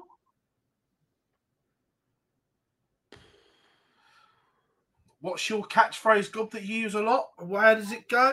Stupid. I, I, I you, I'm, I mean, I'm, I'm confused and also a bit worried about you. If I'm uh, honest. Are you drunk? Not yet. Okay. In an hour. Not enough. Chat room, what are you saying? Is Gob drunk? Has he been drinking on duty? Either that or there's something funny in those bottles of Prime on your shelf that isn't Prime. They're empty. Um, There's this. I'm going again for the predictable final. Gerwyn Price plays Michael Van Gerwen. And I am going Gerwyn Price makes it five nights. Shawnee Mack is with me, and Shawnee Mack is back at the Super Series this week, so we believe. He is. Shawnee Mack back playing as well. Um, I agree. I think Peter is on his way back, but I just don't think he's anywhere near the levels of the other two. He might not be, but there is one thing that Peter Wright loves more in the world than anything else, more than his wife, more than winning big games of darts. Winding Michael Van Gerwen up. you know it.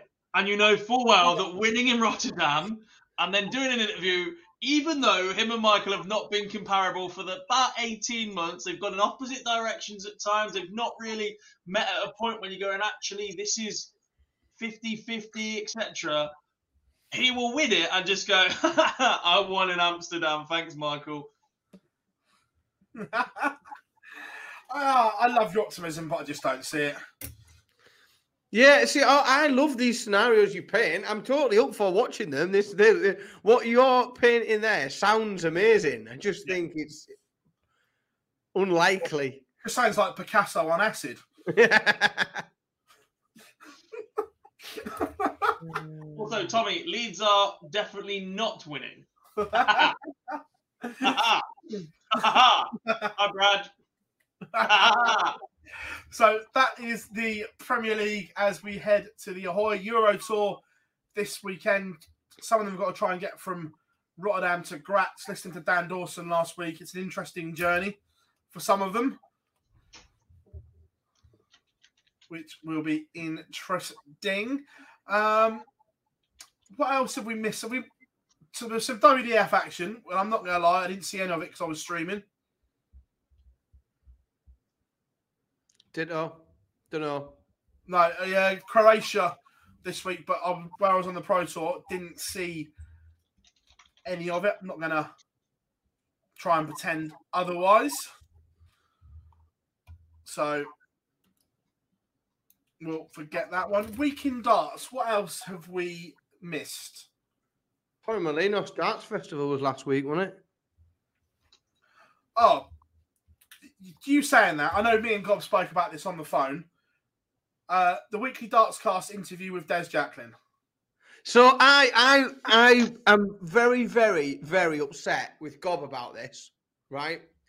Because as a rule, I'm gonna say something that'll get me in trouble at some point. But as a Are you going rule, to tell me off for pushing content from another?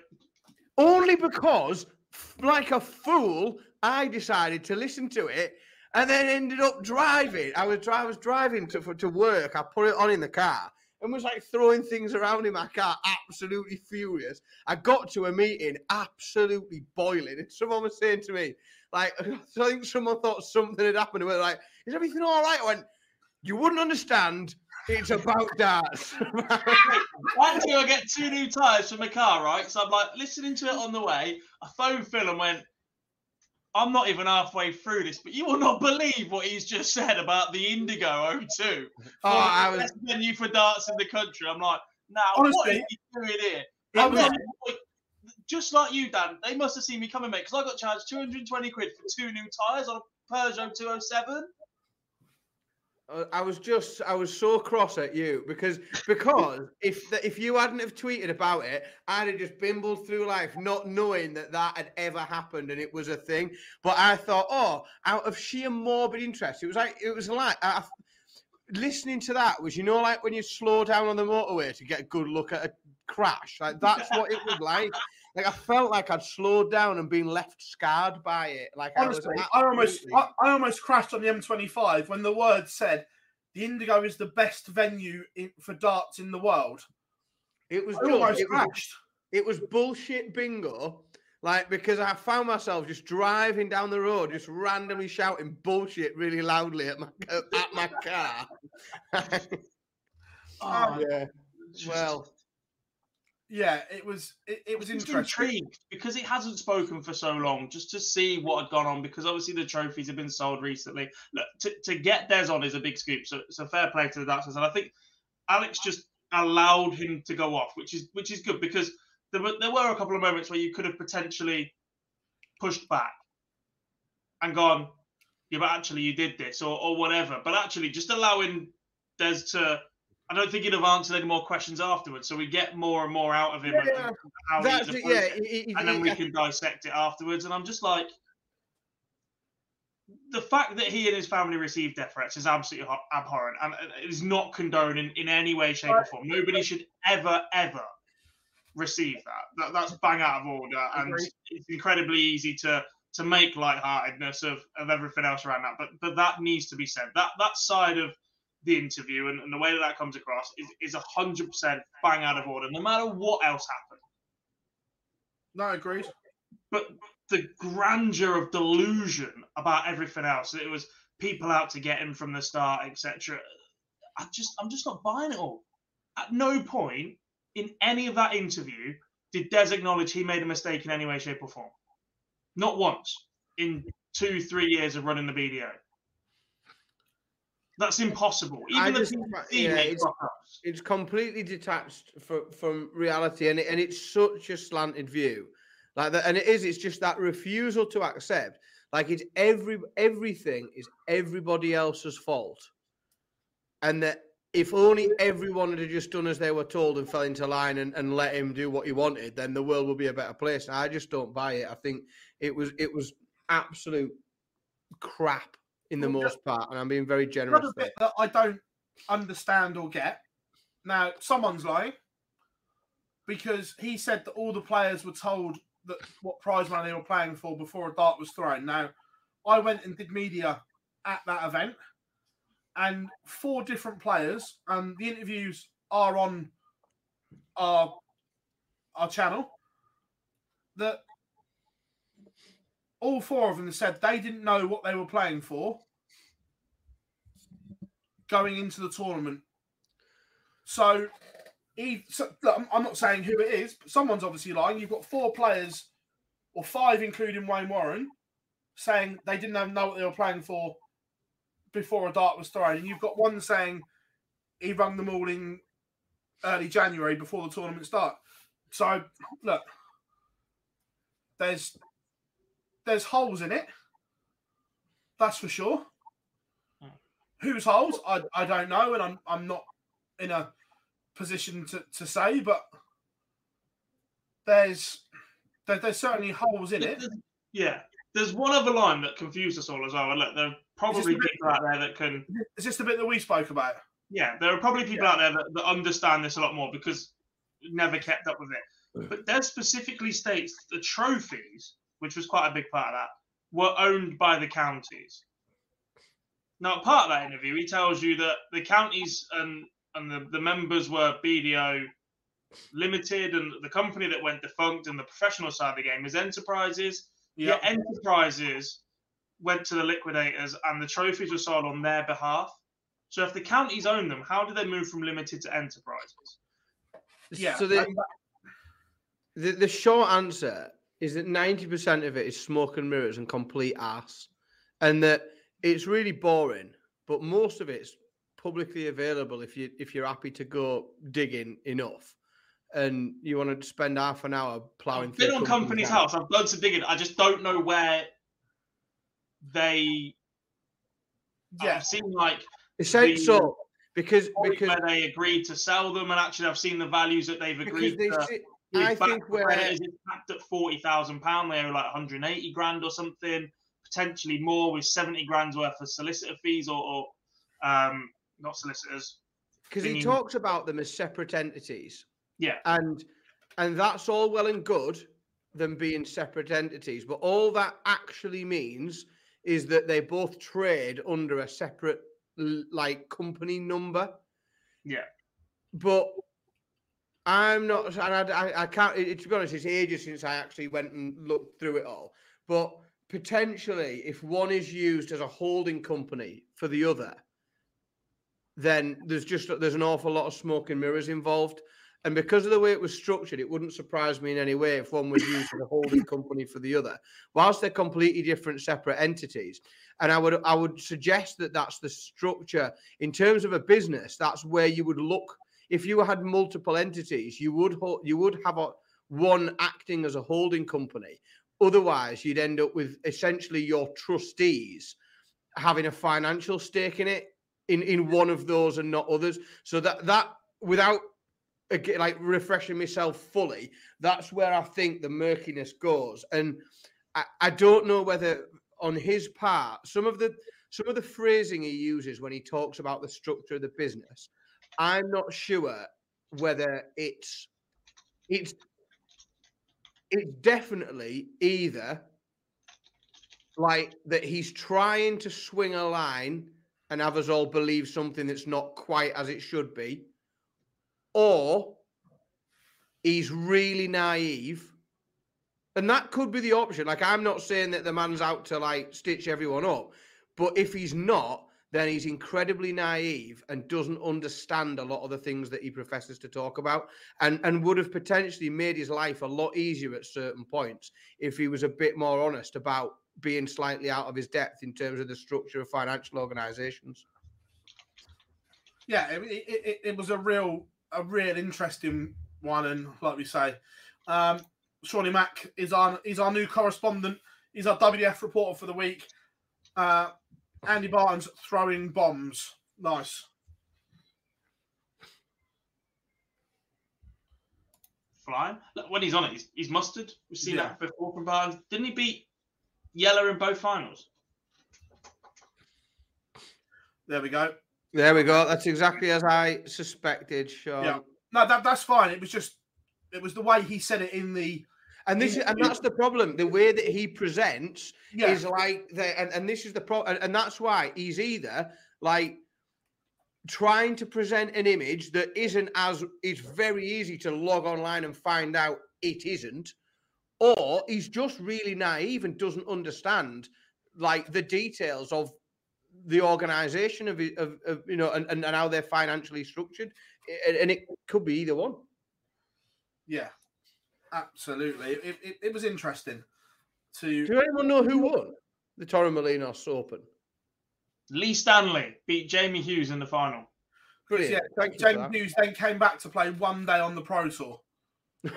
Yeah, Lee went back to play for Derbyshire on the Sunday. He flew with Andy Houghton, who then played for the seniors on the Saturday and Sunday. Well, this is there was an I know there was an ask because they had to they had to clart on with the seven day package, didn't they, into five days because they'd managed to book it on a clash with both pro, all, all other darts and county events. Oh, yeah. All, all Or darts. final weekend for county for everything but the Premier League. Yeah, ridiculous. I, I don't understand Jamie Hughes' logic either. He's a PDC tour card holder, and he sacrificed one day of the Pro Tour to go and play in a Mickey Mouse tournament. Son, you, you don't get sun like that in Costa del Wigan, do you? I, I get that, but when you're a tour card holder, it's different. It's yeah, I just don't. I was it. in Wigan last week. The- Well, I was about ten miles away. The weather was ace. We lost. I was Um, going. I was going to Bolton. It got worse. um, Sorry, sorry, people from the north. I consider that to be the south. I head south to go there. I've That's got to drive two and a half hours south to get to there.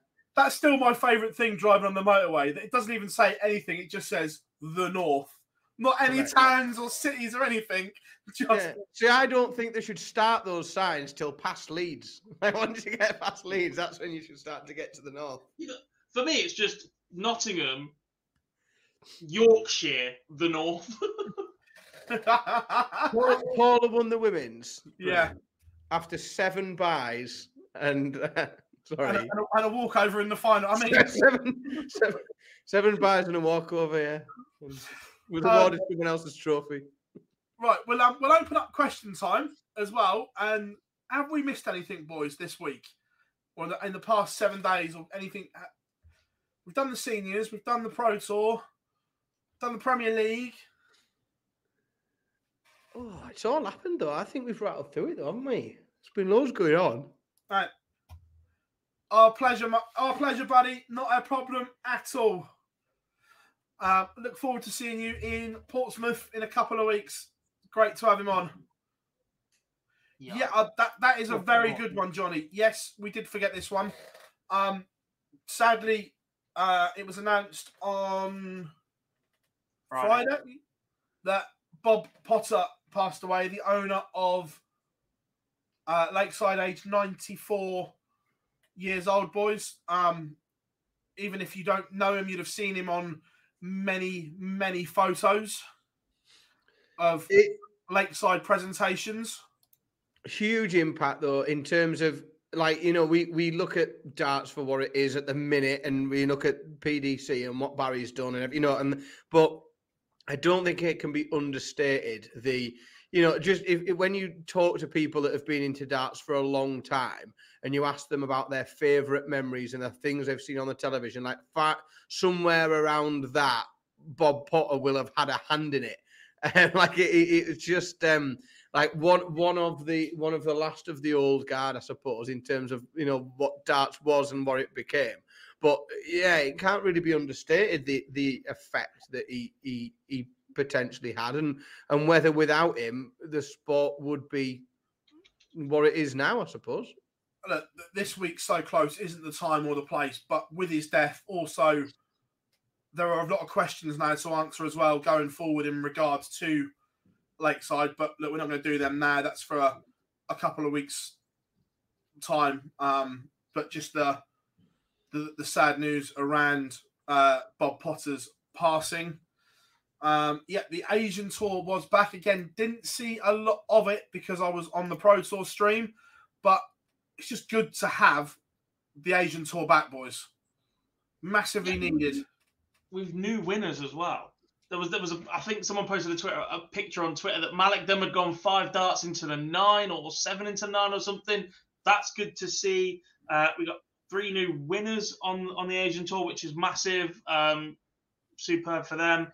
Uh, they were Rosendo Lubaton, uh, Ryan Conda, and Reynaldo Rivera, um, beating Lourence Ilagan, Nitin Kumar, and Lawrence Lagan in the finals. Like, that's not bad going at all. Like, we've been saying this for a while. We've been massively hyping up, deservedly acknowledging the role that the CDC are having in America right now and potentially establishing them as the next power to, to produce dart players. And, and this is just going to show how important the Asian tour is because there was a real quality on the Asian tour before COVID hit and it and it got shut down. And we've still seen some of those players sneak into world championships, not not sneak into, but we haven't seen an awful lot of them aside from those tournaments, and they've, still been able to compete. But actually, being able to get back fully flowing on the Asian tour is, is absolutely massive because there are some incredibly talented players out there.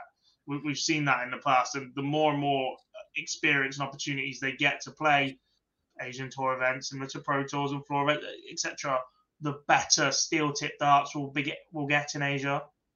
It's interesting as well as to because I think as we move forward, like it is, it's you've got to believe it's only a matter of time before we start to see players from that tour coming over and making serious serious inroads into into events like Q School and looking at getting you know winning a card and playing on the on on the pro tour and, and, and playing for the big money and the big rankings so to speak. But it will be interesting to see just how because it, we know we know uh, I suppose in quite a lot of detail the challenges that face you know the players that that that are on the tour from from North America, the Canadians, the Australians that have to make you know big big decisions, big sacrifices. They have to potentially move here without. A, you know, let's be honest, darts is not a guaranteed income. Like there, there is there is some level to it. There is with sponsors and various bits and pieces. It's very difficult to predict how much you're going to earn in a year, and then to make the decision to move to another country and to commit to renting houses and things. I, I, but I do think it's only a matter of time before we see some crossover from that from that tour into the um into the pro tour. Yeah, I agree. Um, also, cross border this weekend on the CDC. Looking forward to that very much. Um, it's just nice to see these associate tours now flourishing. It really is. Yeah. And I guess look, we will try and cover them as much and as best we can. Look, we're, we're quite busy for everything else, but we'll we'll pick them up and, and go into more detail about them as the season goes on. I mean, we've we've missed the Nordic and Baltic as well. You had Kantele picking up another title, uh, Vladimir Andersen picking up his first as well. Uh, some Eurotour qualifiers, Dennis Nielsen for Belgium, uh, Gianni for the Czech Darts Open, and Marko Kantele for the European Darts Grand Prix as well. Yeah, agreed. Um, I've starred some uh, questions. Uh, this first of all, this one not a question. Uh, Jar is in the chat room. Hope you are good. Yeah, Jar was planned to come and join me yesterday, um, until some stupid cricket game overran. Ugh. It's not like the hundred. Nah, not the not the not the hundred. The best form of cricket. Everyone knows that. Yeah. Um, I mean, Jar and I are going to hundred finals day, but yeah. Are you really? Is it? Is he, is, is he going to that? Yeah. Yeah. Did you, did you not hear? Oh, I'll remind him of that next time he's on a rant about it. I'll remind him that he's pushing his money their way. Oh, no, there's a story. No, no, no, not, not pushing money. Did you not hear? He entered a competition to win It was tickets. on the radio. It was on Radio One with Greg James. and it was like Jarlath the Eaton. person- Jarlath Eaton winning a radio competition. That doesn't sound likely. No, but he didn't win it originally. I can't remember what the question was. It, it was how many balls are there in a standard game of T20 or something, You can only throw one at a time. or 100 or whatever. And the guy gave the answer as if it was one innings or something. And Joe was like, actually, no, it would be this. And Greg's like, don't try and win it on a technicality. And then, like, half the country messaging going, actually, no, you've done him out of there. So he got a message back going, yeah, you can have two tickets as well. Brilliant. Well played. Well played, Jarlath Eaton. Uh, yeah, um, yeah. Da- Daryl, Daryl, Daryl, Daryl Pilgrim was going mad with his averages again. Um, will Keane Barry make the match play? Oh, let's have. I've been looking. I have, in fact, I've actually got the match play race open on my screen right now, and I tell you what, you know, there are some quite big names that are going to have to pull up some trees. Like Callan Rydz is a mile away, as is Daryl Gurney, Mervyn King, Big Vincent. Like there are some players that are going to have to really, really go. Daryl slow. Gurney. Yeah, Gurney's outside at the moment. Yeah, Gurney's outside. On the what? The match play race. Yeah. Yeah. Ridge, Gurney, King, Vandervoort, Soutar, Williams, Lewis, White. Whitlock. Danny, you, all not Danny, there. you're only looking at the main order of merit side because Gurney is outside, but he's also only two thousand pound outside on the Pro Tour order of merit, and he's qualified for nine out of ten Euro tours. I don't know. I just had a match play race open. I was just rolling down at everyone I think you're wasn't only looking green. at the main order of merit, in which Callan Rydz is twenty fifth and ninety grand behind. They're- uh, They're still outside though. But the question is, Yeah. do, Yeah, Keane Barry. Do we Where think is Keane? Barry? No, I don't. I just think there's too many players above him that are playing well. Where is he? Mm, all depends on the orator, Tour, doesn't it? Every, everything depends on the orator at the minute because it is significantly weighted. What do you reckon, Dan? Because God, God loves this one. Is Ryan Searle safe yet? Is Ryan Searle safe? yeah. it's right. This this goes back to last year when me and Jar were calling him safe for months and God wasn't having it. Oh yes, I remember these conversations. Yeah, that was mad. That Jack, you were you were. it was Bang like on. Premier Bang on the money line, thank you very much. He was not safe until the very last event. Safe then, wasn't he? He was in. Yeah, our, our, our projected title was right, and he was safe. We No. win. Um, Have we dark green bow in the women's match play race yet? should certain broadcasters have more pundits on like Armada and Webster? I, I think it's a tough one, Morgan. Some some players and that don't tran don't go across particularly well. Look, Mardle and Webster have ended up being absolute elite pundits and, and commentators, but not all make the transition. It's like any sport, though, isn't it? You know, like there are certain footballers that will end up having careers as pundits, and there's others that you wouldn't want within a million miles of a microphone. And like darts is a sport like like that. You know, there are certain certain players that will, because of their personality and because of their knowledge and their and, and their intellect, and and you know that that they will they will do quite well. And but it's not for everyone, is it? No. No, it's uh it's an interesting one. Um one came up at the weekend, boys, and I want to get your opinion on it as well because at the moment he's in the top 16 of the order of merit, but he's not having a good time at the moment. Will James Wade still be a seed come the match play? Ooh. Uh,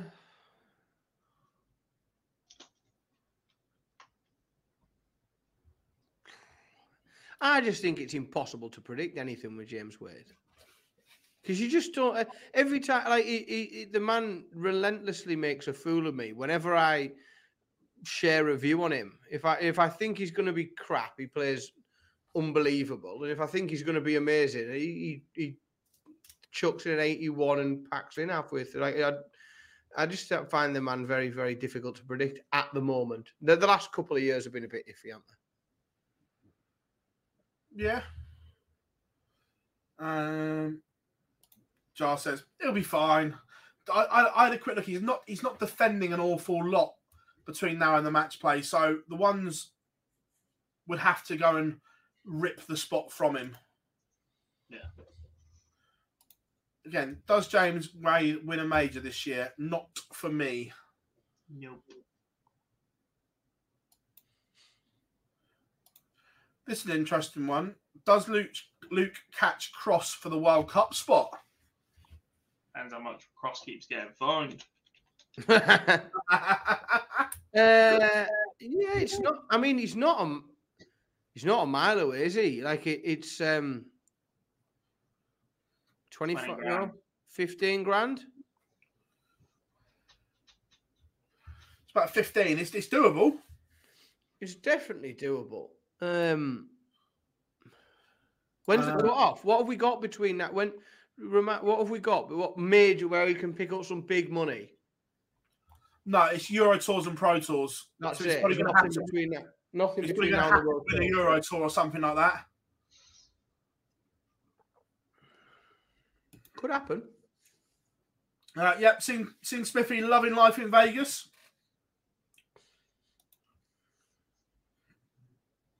Um, what else have we got?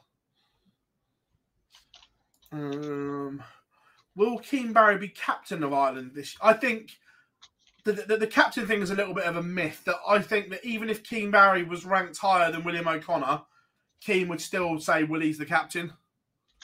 Yeah, but I don't think he's going to be ranked higher than him, is he? Twenty grand difference at the minute between Yeah. them. He'd have to pick up. He's got to pick up twenty grand more than Willie O'Connor does between now and the World Cup. So, it, I mean, it's unlikely. Yeah. Um, also, we didn't speak about it, but tickets for the Poland World Series literally raced out the door. Um, like insane. On on pre-sale alone, they did not nine thousand tickets. Um, another good, another good listen. Um, not bigging them up or anything like that, but it's Dan Dawson's chat with Matt Porter on the Dart Show pod, where it's more about Matt's background and things like that. Really good listen.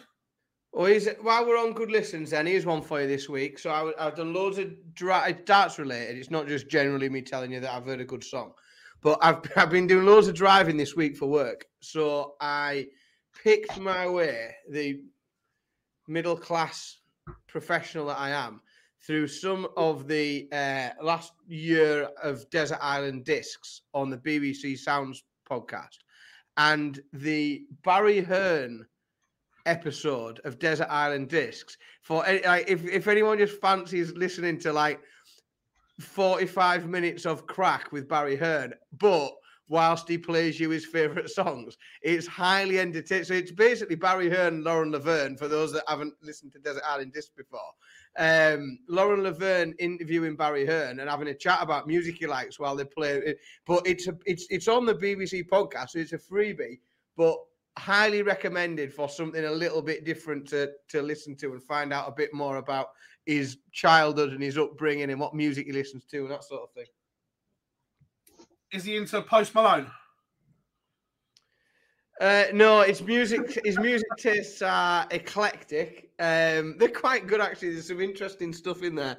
Um, but just the interview itself's quite good because it. I mean, it's a, Desert Island Disc is a sort of like you know very very famous TV show. Oh, sorry, radio show. Um, but Barry's episode is, is particularly uh, particularly fun. They, they do a good job with him. Yeah, look, it's never a dull moment with Bazza. is Yeah, so he did have that. That was on there. That was, and and he told, and he, but he did. He talked through the background of when he bought the snooker hall and his first jobs as an accountant, and he did. It was it was thoroughly interesting. Um, like, really good His show. book, his book is a really good read as well. Yeah, it was just quite good that he'd sort of sandwiched it in with like talking a bit about what was going on in his life, and then DJing some songs to go with it. It was it was pretty good. Yeah, it was, it was um, no, it was it was, it was, it was his book's are good listen, um, as well. Right, last couple of questions then before we hit the sack for this evening. Looking at it, boys, the match play is not that far away now. No, Back, getting close. back to Blackpool. Blackpool. Are we are we a football show tonight, Go? Are we? No, Note in the absence of my good friend Bradley from Online Darts and, uh, and Mr. Harland. Tug, where are you, pal? The tungsten tops off. I literally don't know any other Leeds fans. It's probably better that way. Yes, I do. I've got one on Snapchat. Here we go, then, boys. There's loads of them on Twitter if you want to go and play with them.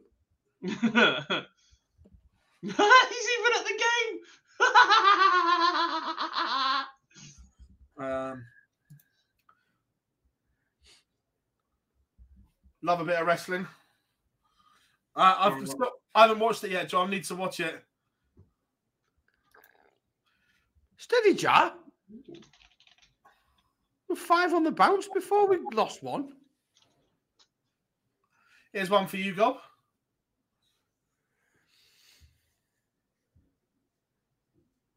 Simple, I guess. I'd love to say it's what we're trained to do, but I have absolutely no experience of social media before we started doing it. Um, yeah, it's all right. Um, absolute horseshit. That's what it was, Rob. Yeah, they should be taken into the street and lashed. I'd bring it back, me. I just have had enough with them. I have no patience whatsoever. I'd take them onto the local bandstand and birch them. Had enough. Uh, yeah. Absolute ass. Um, Gando. do you ever think you need to know about where Dad lives? Because no one else has a bandstand. You've got a bandstand. You know, you don't have a bandstand where you What? at? Where does- do it the Arboretum somewhere. Where does the local brass band play then? Um, yes, Fucking Gando is there. We're all on care. Get rid of Yeah. him. We, we, we know Gob is at the cricket for the first day of the match play. Stupid. Oh. Yeah, Where's the, where's the cricket? Where's the cricket at? Edgbaston, T20 finals day. Oh, we're at both this year. We're, we're at T20 finals day and the 100 finals day. You make the evening session. not the, not the Uh, state I was in two years ago, Daniel.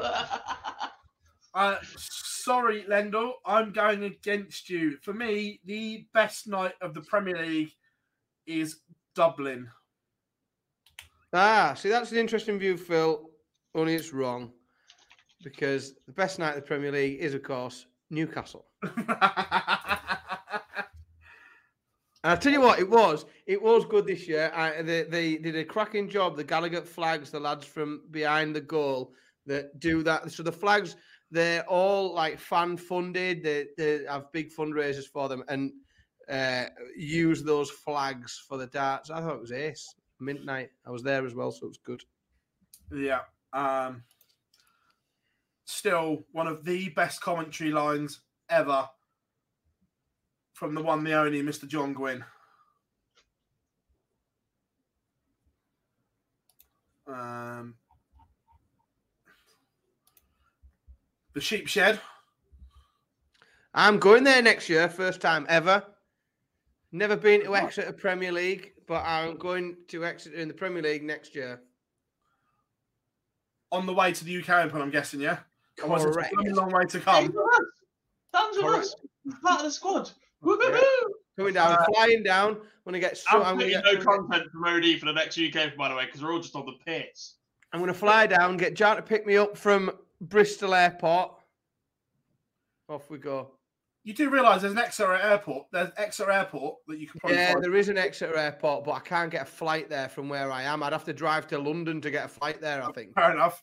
It's a complete. Uh, well, I, I- think I can get a train to Edinburgh and go from Edinburgh to Exeter, but it's an arse on Exeter. Um, oh, you'll you'll love the match play. It is the best tournament in the calendar. Best Uh, as, a, as a fan to attend by some way the best one.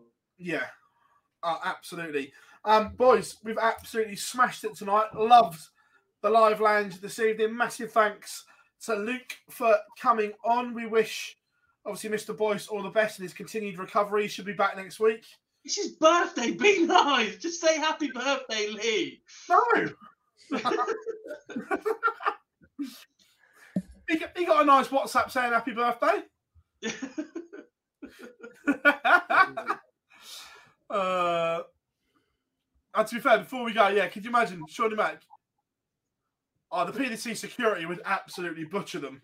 I don't think they'd have to. Like, if let's be honest, if someone's doing that at a darts event, the security are going to get nowhere near. it'll, it'll already be very swiftly dealt with. Another try at another table, and the referees clattered her. Could you imagine someone trying to get up in front of George or Russ? Oh, See, that's what. See, what I really the only the only one I want to, like that. Maybe that is maybe it's something I do want to see because there's a strange part of me that wants to see Bevins spear a, a just a stop oil protester through the front row tables. I want to see George Noble RKO out of nowhere. In his lederhosen. Uh, absolutely. That, That's when we'll get another dark story in the Daily Star. That's what we'll get. Have we gone full circle to that? Yeah. Christ. Bevins has power bombed someone through the front row. Oh, absolutely. Russ We've descended into chaos. We've Yeah. got Russ Russ- Bray doing the people's elbow. Yeah. Russ Bray's just there half an hour later, refusing to let go of the sharpshooter he's got on a just stop oil protester. Dan, you know far too much about this. Uh, Dan, I'm a huge fan. You can come back more often. There's plenty of wrestling knowledge going on here, and I'm all down for it. No, look, right, everyone. Thank you very, very much for your continued support this evening. It's been absolutely tremendous having you all on the live lounge. Remember, the Super Series returns in the morning on the YouTube channel. Uh, so head over and watch that. We will have the Fallout bar back this week with all the reaction from the Ahoy in Rotterdam, where Gerwyn Price will win his fifth Premier League night. Um, but um, other than that, boys, it's been an absolute stellar night. Thank you very much. I've been Phil Bars, Jack Garwood, Dan Simpson. Enjoy the rest of your evening. We've been Online Darts, us signing out, and we'll see you all next week. Mom deserves the best, and there's no better place to shop for Mother's Day than Whole Foods Market. They're your destination for unbeatable savings, from premium gifts to show-stopping flowers and irresistible desserts. Start by saving 33% with Prime on all body care and candles. Then get a 15-stem bunch of tulips for just $9.99 each with Prime. Round out Mom's menu with festive rosé, irresistible berry chantilly cake, and more special treats. Come celebrate Mother's Day at Whole Foods Market.